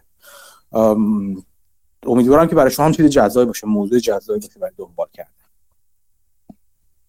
مرسی خیلی توضیح خوبی. من دو تا نکته بر این جذابیتی که گفتین اضافه بکنم. یکی اینکه Greenblatt با special situation تو 10 سال سالی 50 درصد compounding return داشته که خب جذابش می‌کنه. نکته دوم که وارن بافت که گفتین سال اول کارش special situation بوده همین حالا الان که نه چند پیش ازش پرسیدم گفت من یک capital کمی داشتم 50 درصد می‌تونستم return بگیرم. این 50 درصد و special situation کارهای اول بافت با گرین‌بلت و این 50 درصد فکر نمی‌کنم تصادفی باشه ولی خب اینم برای اینکه کسایی کسایی که علاقه ندارن علاقه‌مند بشن. مرسی. آره دقیقا. special situation جای کسایی که حاضرن کار بکنن. حاضرن وقت بذارن. خوره خلاصه این ماجراها هستن. سیچویشن مثل گشتن تو همون زیر کپه از لباس ها از این از این فروشگاه هایی که بریم که نه لباس دست دوم بلکه تهمونده فروش مثلا مارکه خیلی باحال مثلا. چون ما خیلی باحال هم نگید حالا گپ و اینا رو نگاه کنید بفرستنشون تو این آفلت ها. چون مثلا بخوام انبارگردانی کنن کالاها نو نو نو با برچسب و همه چی. ولی دیگه گپ همه رو داده به این فروشگاه های چیز فروشگاهی که عمده میفروشن اینا رو. اسپیشال سیچویشن مثل گشتن لابلوی اون چیزاست. کسی که حاضر باشه وقت بذاره تقریبا حتمی که می‌تونه چیزای جالبی پیدا کنه. ولی حاضر باشه وقت بذاره. و این وقت بعضی وقتا حوصله می‌خواد بعض وقت نیاز بنده این هستش که بیشتر بخونید. خیلی وقتا اولش ممکنه خیلی برای شما معنیدار نباشه. ولی کم کم که جلو میرین با شناخت بازیگرای بازار معنیدارتر میشن. ولی اینا بگم همشون تقریبا نیازمند این هستن که شما نه اینکه حسابدار باشید ولی حسابداری رو حداقل خوب بفهمید. خیلی خوب بفهمید. یعنی نفر ممکنه چم گروث اینوستر باشه فقط بگه خب ببین درآمد ما رفته بالا سودمون رفته بالا خب تموم. این خوبه این سهام بخرید. اومدیم اون بازارم در یک بازار بالا رونده بود که خوب بتونی بفهمی شما. خوب یعنی خوب خوب شانس بیاری خوب نتیجه بگیری. ولی special situation situation اغلب نیازمند این هستن که شما بتونید بخونی واقعا صورت های مالی رو. بفهمید چه خبره. نیاز حتما نیازمنده این هستن که شما تنکی تنکی رو بخونید note رو بخونید. دیدین دیگه. اگر اگر مشترک خبرنامه بوده باشید این دفعه می‌تونید ببینید من چه چیزایی رو خوندم راجبش پرس ها رو بخونید. نمی‌دونم برید ریز بشید. باید برید ریز بشید. آقا مثلا درآمد مدیر عامل چقدر چقدر بهش سود تعلق می‌گیره اگه این اتفاق بیفته؟ چقدر option دارن اینا؟ همه اینا مهم میشه. چون یکی از چیزایی که تو special خیلی حساسه این که طرف های متقابلی ممکنه باشن که اتفاقات متنا... متفاوتی به نفعشون باشه. یک activist ی ممکنه به نفعش باشه سهام قیمتش بره پایین که بتونه خودش مفت بخره. یه activist دیگه اون تو باشه به نفعش باشه که سهام بره بالا که نظر اون یکی خوب بخره قیمت سهام بره بالا. اینکه بفهمید مشوق های هر کدوم چیا هستن همه برمیگرده به اون disclosure ها و به قول معروف افشای اطلاعاتی که توی سهام وجود داره توی مدارک SEC وجود داره. باید فامیل SEC بشید. برید بگردید توشو. اگه حوصله‌اش رو داشته باشید و به این چیزا علاقه باشید می‌تونه اون سودهایی که محسوس هم گفت 50 درصدی بافت و اینا رو می‌تونید شما هم بگیرید. اگر زمانش رو بذارید و وقت داشته باشید. در مورد خوندن یکی از نکاتی که دقیقا اشاره کردین که اسپینافا رو خیلی نمی‌خونن یا فایل دیگر اینه که مثلا طرف باید بیاد بشینه یه مثلا 300 400 صفحه رو 300 صفحه 200 صفحه رو بخونه برای یه اسپیناف. و این فقط به درد الانش می‌خوره. یعنی یه اسپیناف و دیگه این اطلاعات شاید مستقیم به دردش نخوره. گرچه تجربهش ممکنه به دردش بخوره. خاطر خیلی از آنالیست‌ها وقت نمی‌ذارن اینو بخونن. مثلا طرف وقت می‌ذاره یه سنتی رو بررسی بکنه یه کمپانی که سالها دنبالش می‌کنه و از این 200 صفحه که خونده سالها نون بخوره. نه اینکه این 200 صفحه یه روزه تموم بشه با اتفاق افتادن اون مثلا دیل یا اون اسپیناف یا هر چیزی. این یکی از دلایلی که مثلا کسایی که میرن می‌خونن خب یه اجی پیدا می‌کنن.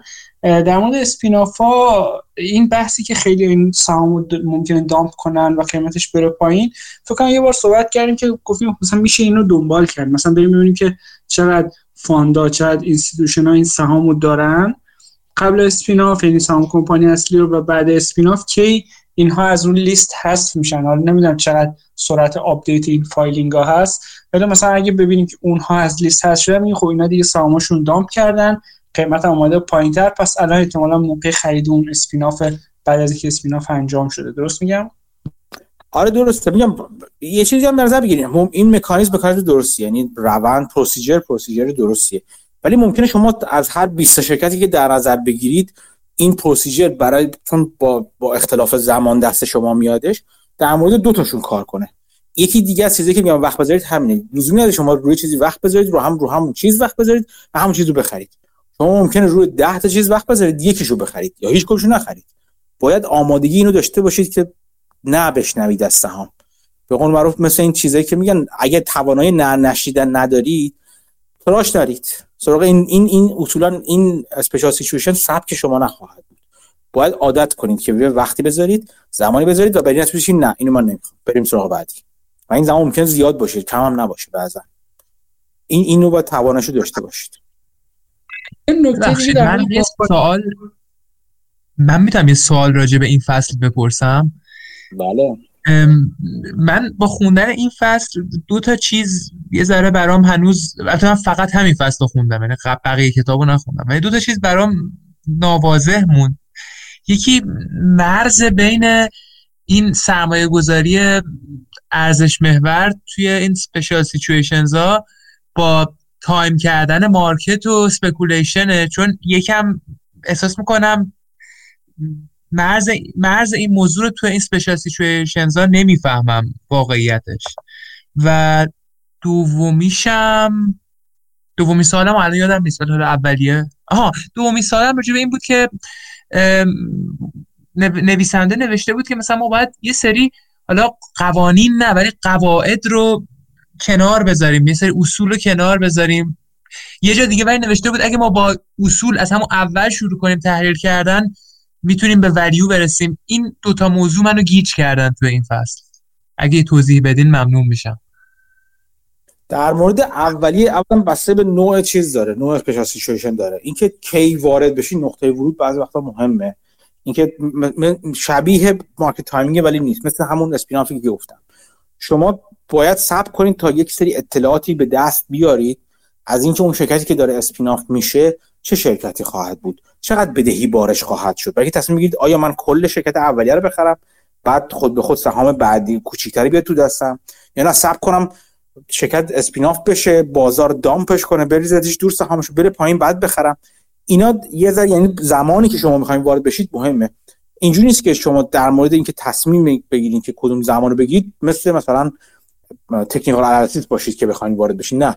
منظور منظور این هستش که اطلاعات کافی داشته باشید برای اینکه بدونید کدوم مرحله از روند زندگی اون اسپیناف چون یک روند چیز میگذرونید یه پروژه است دیگه اسپیناف دیگه برای خود شرکت. کدوم مرحلهش وارد بشید؟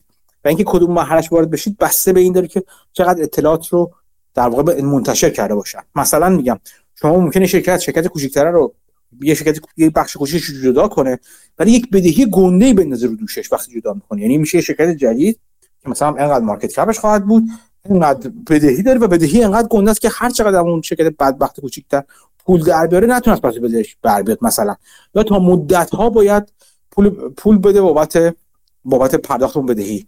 باز دوباره ای که من یه شماره دیگه میگم. یعنی یک شرکت معدنی رو معرفی کردم. شرکت شرکت شماره های به خدمت شما از کنم خبرنامه که یک شرکت معدنی بزرگ داشته بخشش رو جدا می‌کرد. خب؟ یه بخش جدا می‌کرد که اتفاقا خیلی بخش جذابی هم هست. مثلا بخش لیتیومش رو داشت جدا می‌کرد. خیلی هم عالی مثلا. یا مثلش رو جدا می‌کنه. حال کار نداریم. اون بخشی که جدا میشه ولی انقدر بدهی بارش می‌کنه نه که نتونه از پسش بر بیاد ولی تو مثلا تا ده سال عملا سهامداران اون شرکت کوچیکی جدا شده از پولی که اون شرکت در میاره چیزی نمی‌بینن همش داره میره به جیب شرکت قبلی خودش. به جیب بده طلبکاران خودش. خاطر این مهمه که کی وارد میشه. اگه از اول بگیم که خب این داره جدا میشه به به بریم بخریم سهامشو نه. ممکن باید صبر کنید شما شرکت اصلی رو بخرید از اول بخرید. یا صبر کنید شرکت بعد از spin-off شرکت مادر رو بخرید. یا بعد از spin-off شرکت بچه رو بخرید. اینا این میشه زمان بندی این زمان بندی از این نظر که بدونید کی وارد میشید. این از این. در مورد speculation اینا من هم همینطور. مثلا merger arbitrage دارم میگم. مثلا همین که بافت مثلا میگم. شما بگید خرید اکتیویژن مایکروسافت خرید اکتیویژن توسط مایکروسافت این که الان من برم اکتیویژن رو بخرم اگر ندونم چه خبره تو اکتیویژن فقط به خاطر این بخرم که مایکروسافت قرار 95 دلار به ازای هر سهم پول بده این میشه speculation این یک جور یک جور سفته بازی حالا تو فارسی ظاهرا گذاشته. ولی خب یک جور یک جور شرط بندی نزدیک به قماره چون هنوز خیلی از چیزا وارد معلوم نشده. اینکه آیا مراجع قضایی توی آمریکا جلوی این خرید رو می‌گیرن؟ آیا تو انگلیس جلوشو می‌گیرن؟ آیا تو چین جلوشو می‌گیرن؟ هزار جا باید جواب بده پس بده دیگه. خب این اول اول خریدنش می‌تونه speculation باشه. اگر شما شرکت اصلی رو نخواهید. می‌دونید چی میگم؟ یعنی بستگی داره. یه وقت میگین که ببین الان اکتیویژن شده 75 دلار. من حساب کتابامو کردم ولی هم والیویشن هم انجام دادم. این اکتیویژن میارزه مثلا 80 دلار از نظر میارزه. قیمتی که از نظر میارزه. من 75 دلار میخرمش حالا اگه شد رفت بالا 95 دلار فروخت به هر سهم مایکروسافت چه بهتر؟ اگر نشد من همچنان 85 دلار بعد عدد بدی ندادم بابتش. یعنی بابت یه شرکت 85 دلاری مثلا 80 دلاری مثلا 75 دلار بدم مثلا بعدی نشده. خب می‌خرم. این فرق داره با اینکه شما بگید نه ببین مایکروسافت می‌خواد اینو 95 دلار بخره من میرم می‌خرم. کاری ندارم که آقا ریسکاش چیه؟ آقا انجام میشه این معامله یا نه؟ آیا شکایت می‌کنن؟ اصلا نمی‌ذارن معامله انجام بشه. اگه معامله انجام نشه چقدر پول مایکروسافت باید بده به به اکتیویژن؟ اصلا باید پولی بده. اینا همه جزئیات رو نمی‌دونم و فقط میرم روش روی چیزش شرط می‌بندم یا مثلا یه مثال دیگه بزنم. اون موقع که ماسک ایلان ماسکش توییتر رو می‌خرید. اگه صرف اینکه ماسک 54 دلار بخوام گفتم می‌خوام بدم مثلا مثلا میگم. بیام سهام رو بخرم این کپ کافی نیست. اگر بدون دانش این انجام بشه که آیا مایکروسافت می‌تونه از این پیشنهادش عقب بزنه؟ آیا اگه عقب بزنه اجبارای قانونی وجود داره که مجبورش کنن که نه آقا باید بخری؟ اصلا الا بالله. آیا بری دادگاه چه اتفاق میفته هر چقدر شما دیدتون عمیق‌تر باشه به این قضیه این از حالت speculation و همین شرط بندی بختکی خارج میشه. واقعا می‌تونه به نزد سرمایه گذاری یک معامله با دید باز نزدیکتر بشه.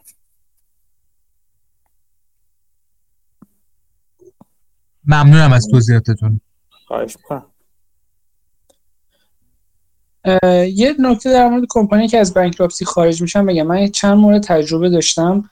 مثلا چیزی که توجه منو جلب می‌کرد قیمتیه که بدهی تبدیل شده به equity مثلا فرض کنید سهام 10 دلار بوده مثلا ریخته هرچی بعد موقعی که این restructuring انجام میشه تو bankruptcy مثلا می‌بینی که بدهی با قیمت مثلا یه دلار شده تبدیل شده به equity و من حس می‌کنم که بازار مثلا فرض سهام هم دو دلاره یا هرچی بازار سری میریزه میریزه به قیمت اون یه دلار. چوس می‌کنه یه عده صاحب سهام شدن با یه دلار پس بازار نباید بیشتر از یه دلار براش بده. و بعضی موقع قیمت از اون پایینتر هم میره به خاطر این انکرینگی که اتفاق میفته ولی تجربه من تو این دو سه باری که دیدم این بود که اون قیمتی که دت شده به اکویتی قیمت خیلی خوبیه و اگه بتونیم با اون قیمت یا پایین تر از اون وقتی از بانکراپسی اومده بیرون بخرین احتمال اینکه سود بکنین بالاست چون اون دت هولدره با شناختی که داشته مثلا دتش رو با یه ترمایی که از نظرش فیوربل بوده تبدیل کرده به اکویتی و خب این یه شرایط جالبی رو درست می‌کنه. این حرف درستی است ولی باز من یاد تفسیر تفسیر بزنم. تو تجربه من اینم وجود داشته که خیلی وقتا عملا مثل مثلا فرض کن ارزش بدهیشون بوده دو دلار. یا تو بده اون طلبکارا راضی میشن که تبدیل به اکویتی دو به یک بشه. یعنی 150 بگیرن بشه یک دلار سهام یک دلاری بگیرن. اتفاقا با همین چیز که بازار حداقل به ما این انکر میده که یک دلار میادش. یعنی سهام میاد پایین و ما می‌تونیم تا یک دلار محکم بریم جلو بفروشیم سهاممون رو. خب؟ که ما حداقل 150 بدهیم رو زنده می‌کنیم. خب؟ چرا این اتفاق افتاده؟ چون قبلش یه سری دیسترس اینوستور رفتن از بده طلبکار اصلی 120 خریدن. یعنی به ازای هر یک دلار هر یک دلار بدهی گفتن آقا جان تو که نمی‌دونی چی میشه. دو سالم باید صبر کنین از طریق بانکراپسی اینا بره. ما الان به 120 بهت میدیم. خب مثلا شرط خرید دیگه. 120 چکار رو خریدن؟ بعد اگه بتونن 50 بفروشن خوشحالم. کلی هم سود کردن خب؟ این اینو اینو اینجوری در نظر بگیرید. این اتفاق ممکنه وجود داشته باشه. دقیقا بازار ممکن این anchor رو بذاره که به این چیز برسونه. یعنی یک باز یک بازی دوگانه ممکنه بشه. شما باید بدونید که چقدر میارزه. نه حساب این که به فقط به نفع اینکه incentive دفعه کی چقدر هست واردش بشین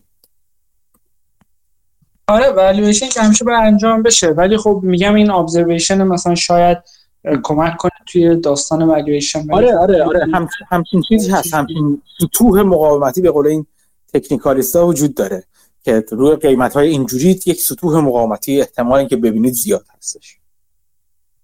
یه آره. چیزی دیگه بگم.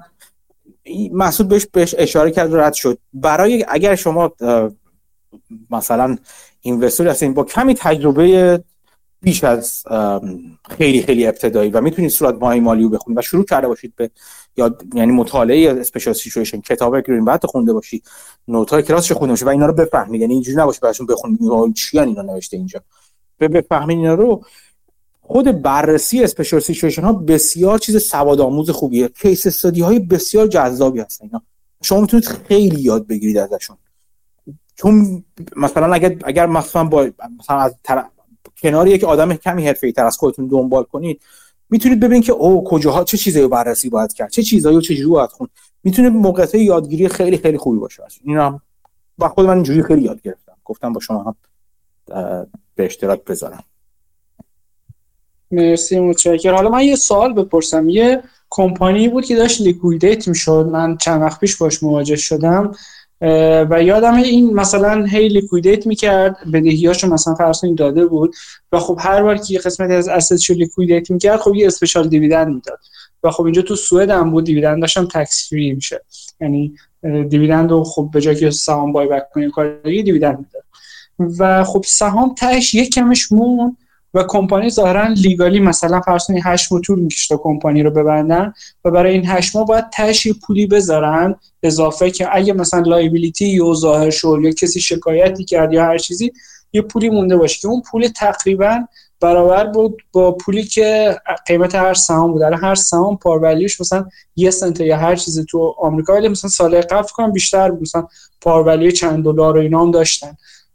وقتی که کمپانی لیکویدیت می‌خواست بشه بیش از این پار که خیلی هم کم نبود مثلا ده سنت بود فرض بکنین گذاشته بود و این پروسه باید طی می‌شد. وقتی این پروسه طی میشه اگه لایبیلیتی نباشه که تو این کیس احتمالا نبود چه اتفاقی برای اون پول میفته برمیگرده به سهامدارا یا اصلا شما دیدین همچین چیزی چجوری میشه حساب کتاب کرد تو اینجور شرایط؟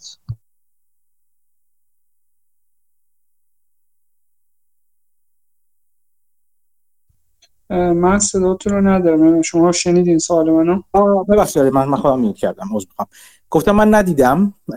یعنی دنبال نکردم اینجور چیزا رو. دیدم که این اتفاق میفته اینجوری هست که تو file filing های قانونی حالا من نمی‌دونم تو سوئد چه filing هایی وجود داره ولی مثلا تو آمریکا تو 8-K هاشون ایناشون می‌ذارن که روند liquid کردن نهایی شرکت به چه طریقی خواهد بود. و اونجا میگن که اگر تا زمان فلان چیز نشه تا زمان تا فلان تاریخ مثلا ما هیچ legally bound ی نداشته باشیم همه این پول شرکت برمیگرده به چیز برمیگرده با, با, با کسر هزینه های قانونی اگر چیزی تهش موند برمیگرده به سهامدار یعنی به سهامدار قاعدتا مال سهامدار است پول. اینکه شما تخمین بزنید آیا هزینه قانونی داره؟ بخاطر هزینه administration ی داره؟ نه فقط هزینه قانونی هم نیست. خیلی وقتا یه هزینه administration ی هم هست. بالاخره باید از نظر اینکه up to date نگه دارن مدارک شرکت رو تا زمان liquidation نهایی یه هزینه ای برمی داره اینو باید مشخص کنی. خیلی وقتا شرکت هایی هستن اینجوری که میگن یک بیمه می‌خرن و کار رو یک سره می‌کنن. یعنی میگن آقا جان میرم با یه شرکت بیمه قرارداد بندن میگن ما ببین ما بخوام شرکت رو لیکویدیت کنیم. بیا ما رو بیمه کن که اگر مثلا یه هیچ چیزی جمع شد هیچ هر هر چیز اتفاق حقوقی افتاد کسی شکایت کرد تو دیگه یا یا اون کسی که این چیز طرف مقابل کانتر پارتی ما رو می‌خره اون میاد پولش رو چیز می‌کنه. اون اون میاد هزینه ها رو میده. بعد میگن که خیلی خوب مثلا شما یه میلیون دلار تو حساب داریم مثلا هزینه همچین بیمه 500 هزار دلاره. بنابراین شرکت اونجا تمام میشه. 500 هزار دلار بیمه رو می‌خره. تموم میشه. مسئولیتش میفته کردن اون شرکت بیمه. باقی موندهش میره واسه سهام داره. پس این شرکت چه کار بکنه؟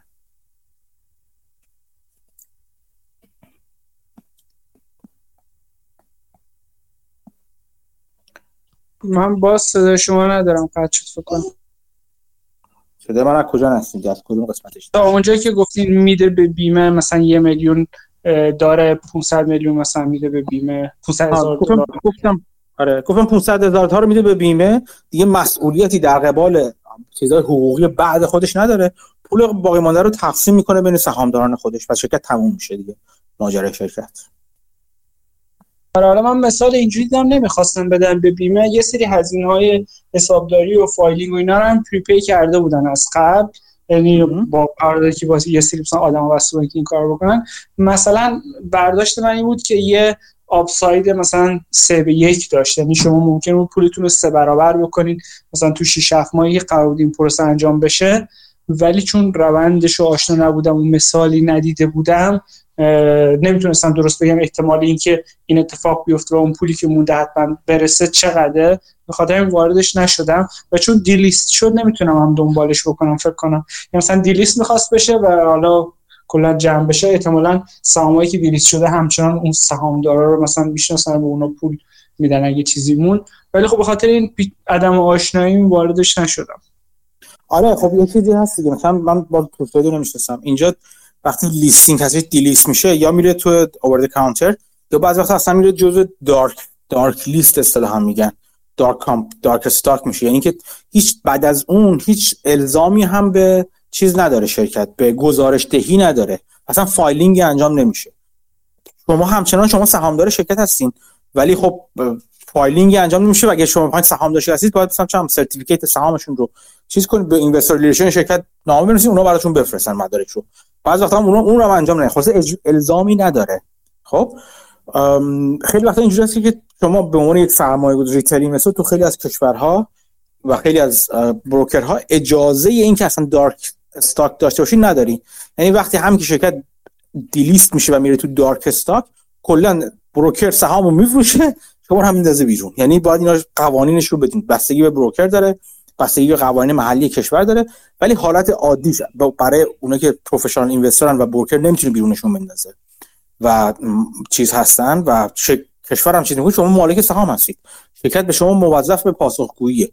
اینکه چقدر الزام قانونی دارید برای اینکه شرکت رو مجبور کنید به پاسخگویی مجبور کنید به اینکه آقا چی شد این پول ما؟ این تاش چی شد اینا؟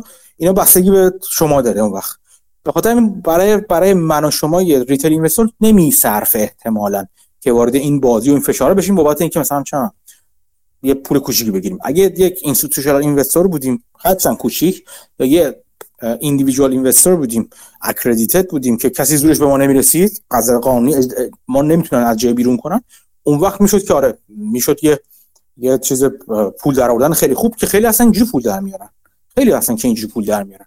یعنی من چند تا رو چند نفر از hedge fund manager مثلا یه home office داره مثلا home چیز داره اسمش چیه؟ home fund چی میگم بهش؟ family fund رو داره مدیریت می‌کنه و با پول خودش همین کارا رو انجام میده و پول خیلی گنده ای می‌بره.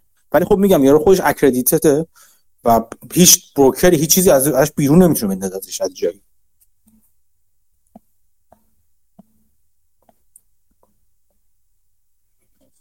خب. یه چیزی هم من تو تو رایگیری که برگزار کردیم ظاهرا خیلی ها علاقمند هستن به اینکه اون کیس استادیا رو بذاریم و خیلی ها سی و خورده نفر تا من دیدم ایده هم دارن و می‌تونن ایده هم بیارن توی اون چیز توی اون ماجرا. بنابراین به من این این چیز رو میده که اگر مثلا حتی بخشی از این افرادم بخوان این کار رو انجام بدن زمان خوبی است. من فکر می‌کنم باید زمانی به غیر از گفتگوهای هفتگی بذاریم قاعدتا. چون به صورت اولا تصویری باید برگزار بشه حداقل من صفحه‌مو شیر کنم و اینکه اون ایده رو بیاریم از قبل اینا. یه خورده راجع به این فکر کنید. من تو هفته دوباره یکی دو سوال دیگه می‌پرسم ازتون رأی گیری می‌گیرم بین کسانی که ایده داشتن. فعلا تا اطلاع ثانوی کسایی که ایده نداشته باشن هم ولی دوستان شرکت کنن هم می‌تونن شرکت کنن. ولی قاعدتا انتظار اینه که بعد چند جلسه اونها هم ایده بیارن و شروع کنن به صورت فعالانه نم فهم مستمع آزاد شرکت کردن. بنابراین خودتون آماده کنید که جدی بگیرید این قضیه رو اگه می‌خواین جدی بگیرید. اگر هم نه شوخی که خب همیشه بتونیم با هم شوخی داشته باشیم. ولی مثلا من می‌دونم که مثلا چند مسعود و چند تا دیگه اصلا ایده می‌خواهند آورد و من رو اون آدما مخصوصا حساب می‌کنم که ایدهاشون بیارن یکی دو ساعتی وقت گذاشته باشن و اونجا یک بحث معقولی رو انجام بدیم. به نظر من اون جلسات کوتاهتر خواهد بود یعنی سر یک ساعت ببندیم. دو تا ایده رو مثلا دو تا یا سه تا ایده رو مطرح کنیم هر کدومشون مثلا 20 دقیقه نیم ساعت حالا واسه تعدادشون داره. با هم دیگه بررسی کنیم سریع نگاهایی بندازیم و منم به وقت زمان زیادی از قبلش فراهم نخواهم کرد. یعنی اینجوری هستی که لیست رو از شما می‌گیرم یعنی میگم جلسه هفته بعد راجع به این سهام این سهام این سهامه میرم یه خورده راجبشون می‌خونم ولی همونجا آن اسپات سعی می‌کنم این کار رو انجام بدم. و بررسی کنیم شرکت ها رو با هم دیگه که یه چیزایی دستمون بیاد. من یک دو سوال دیگه می‌پرسم در طول همین امروز فردا یه دو سوال دیگه می‌پرسم که ببینیم که چجوری این جلسه رو برگزار کنیم. لطفا یه خورده فکر کنید. مثلا دوستان که ایده هم می‌خوام بیارن چون من فرضم برای که اونا جدی تر هستن. و یه خورده پیشنهاد بدیم بگین که چجوری انجام بدیم این کار رو. یا مثلا چند چه روز هفته ای باشه چه ساعت هفته باشه. بگین نظرتون رو بگین. امیدوارم یک, یک گفتگو کوچیکی چک بگیره و ما یه دستمون بیاد که خب این دوستان چه زمانهایی براشون راحت تر هستش. آخر هفته وسط هفته ساعت فلان یه چیز حرفایی بزنیم از این نظر که نهایی کنیم. اون اون به نظرم اون بخش خیلی پربار و خوب می‌تونه باشه. اینم از ببخشید من یه پیشنهادی که داشتم اینه که البته زحمتش خب زحمت اولیش میفته گردن خودتون. ولی اینه که شما یه بار مثلا یه جلسه بذارید و یک ایده رو خودتون ارائه بدید. واسه اینکه ما یه تمپلیتی دستمون بیاد. ما بدونیم که یه ایده رو اصولا از ما انتظار میره یا توافق کنیم که چه شکلی ایده رو قرار ارائه بدیم که بعد ما بتونیم حالا یعنی در رابطه با شکل و نوع ارائه و اینکه حالا اصلا یه ایده یه ایده خوب چه ایده ای هست اگه حالا براتون مقدور آره این, این حرف ممکنیه. من همین الان می‌ذارم گرد مسعود.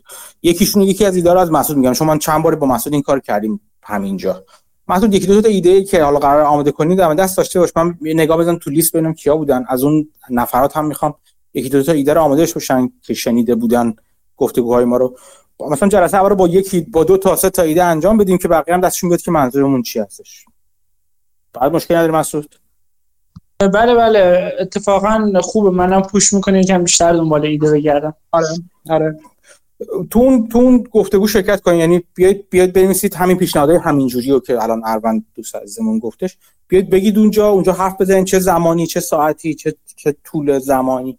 راجع به اینا حرف بزنیم که من من ترجیح همینه که این کار رو شروع کنیم و جدی شروع کنیم از هفته بعد ممکن لازم نباشه هر هفته این کار انجام بدیم هر دو هفته یه بار این انجام بدیم یا مثلا هر چند وقت یه بار که ایده ای داشتین دوستان داشتن این کار رو انجام بدیم. ولی به نظر من فایده بیشتری داره تا همینجوری فقط به صورت روی هوا راجع به چیزای حرف زدن. که اینم فایده خودش رو داد ولی از گپ و گفت در میاد بیرون و یه خورده جدی تر میشه قضیه. خیلی هم عالی. ممنون با ببخشید. هم من می‌خواستم فقط از شما آقا مهدی آقا مسعود و آقا حمید خیلی تشکر کنم چون خیلی مطالب مفیدی من امروز یاد گرفتم.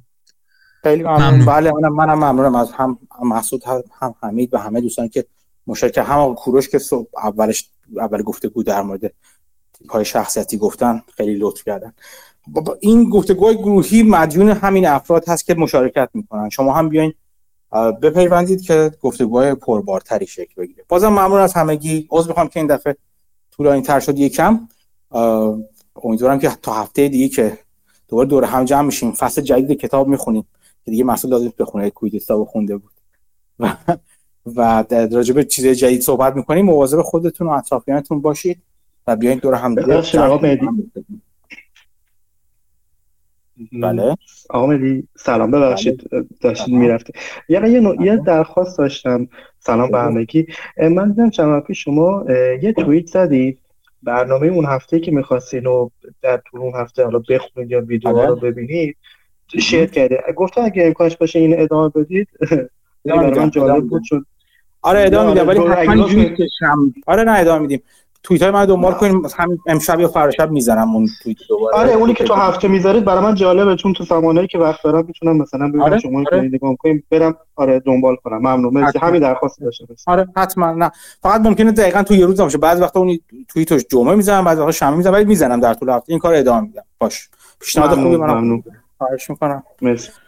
باش. مرسی ممنونم از شما هم همینطور. همه دوستان همینطور. تا هفته دیگه که دوره هم جمع میشیم. مواظب خودتون اطرافیانتون باشید و خدا نگهدار.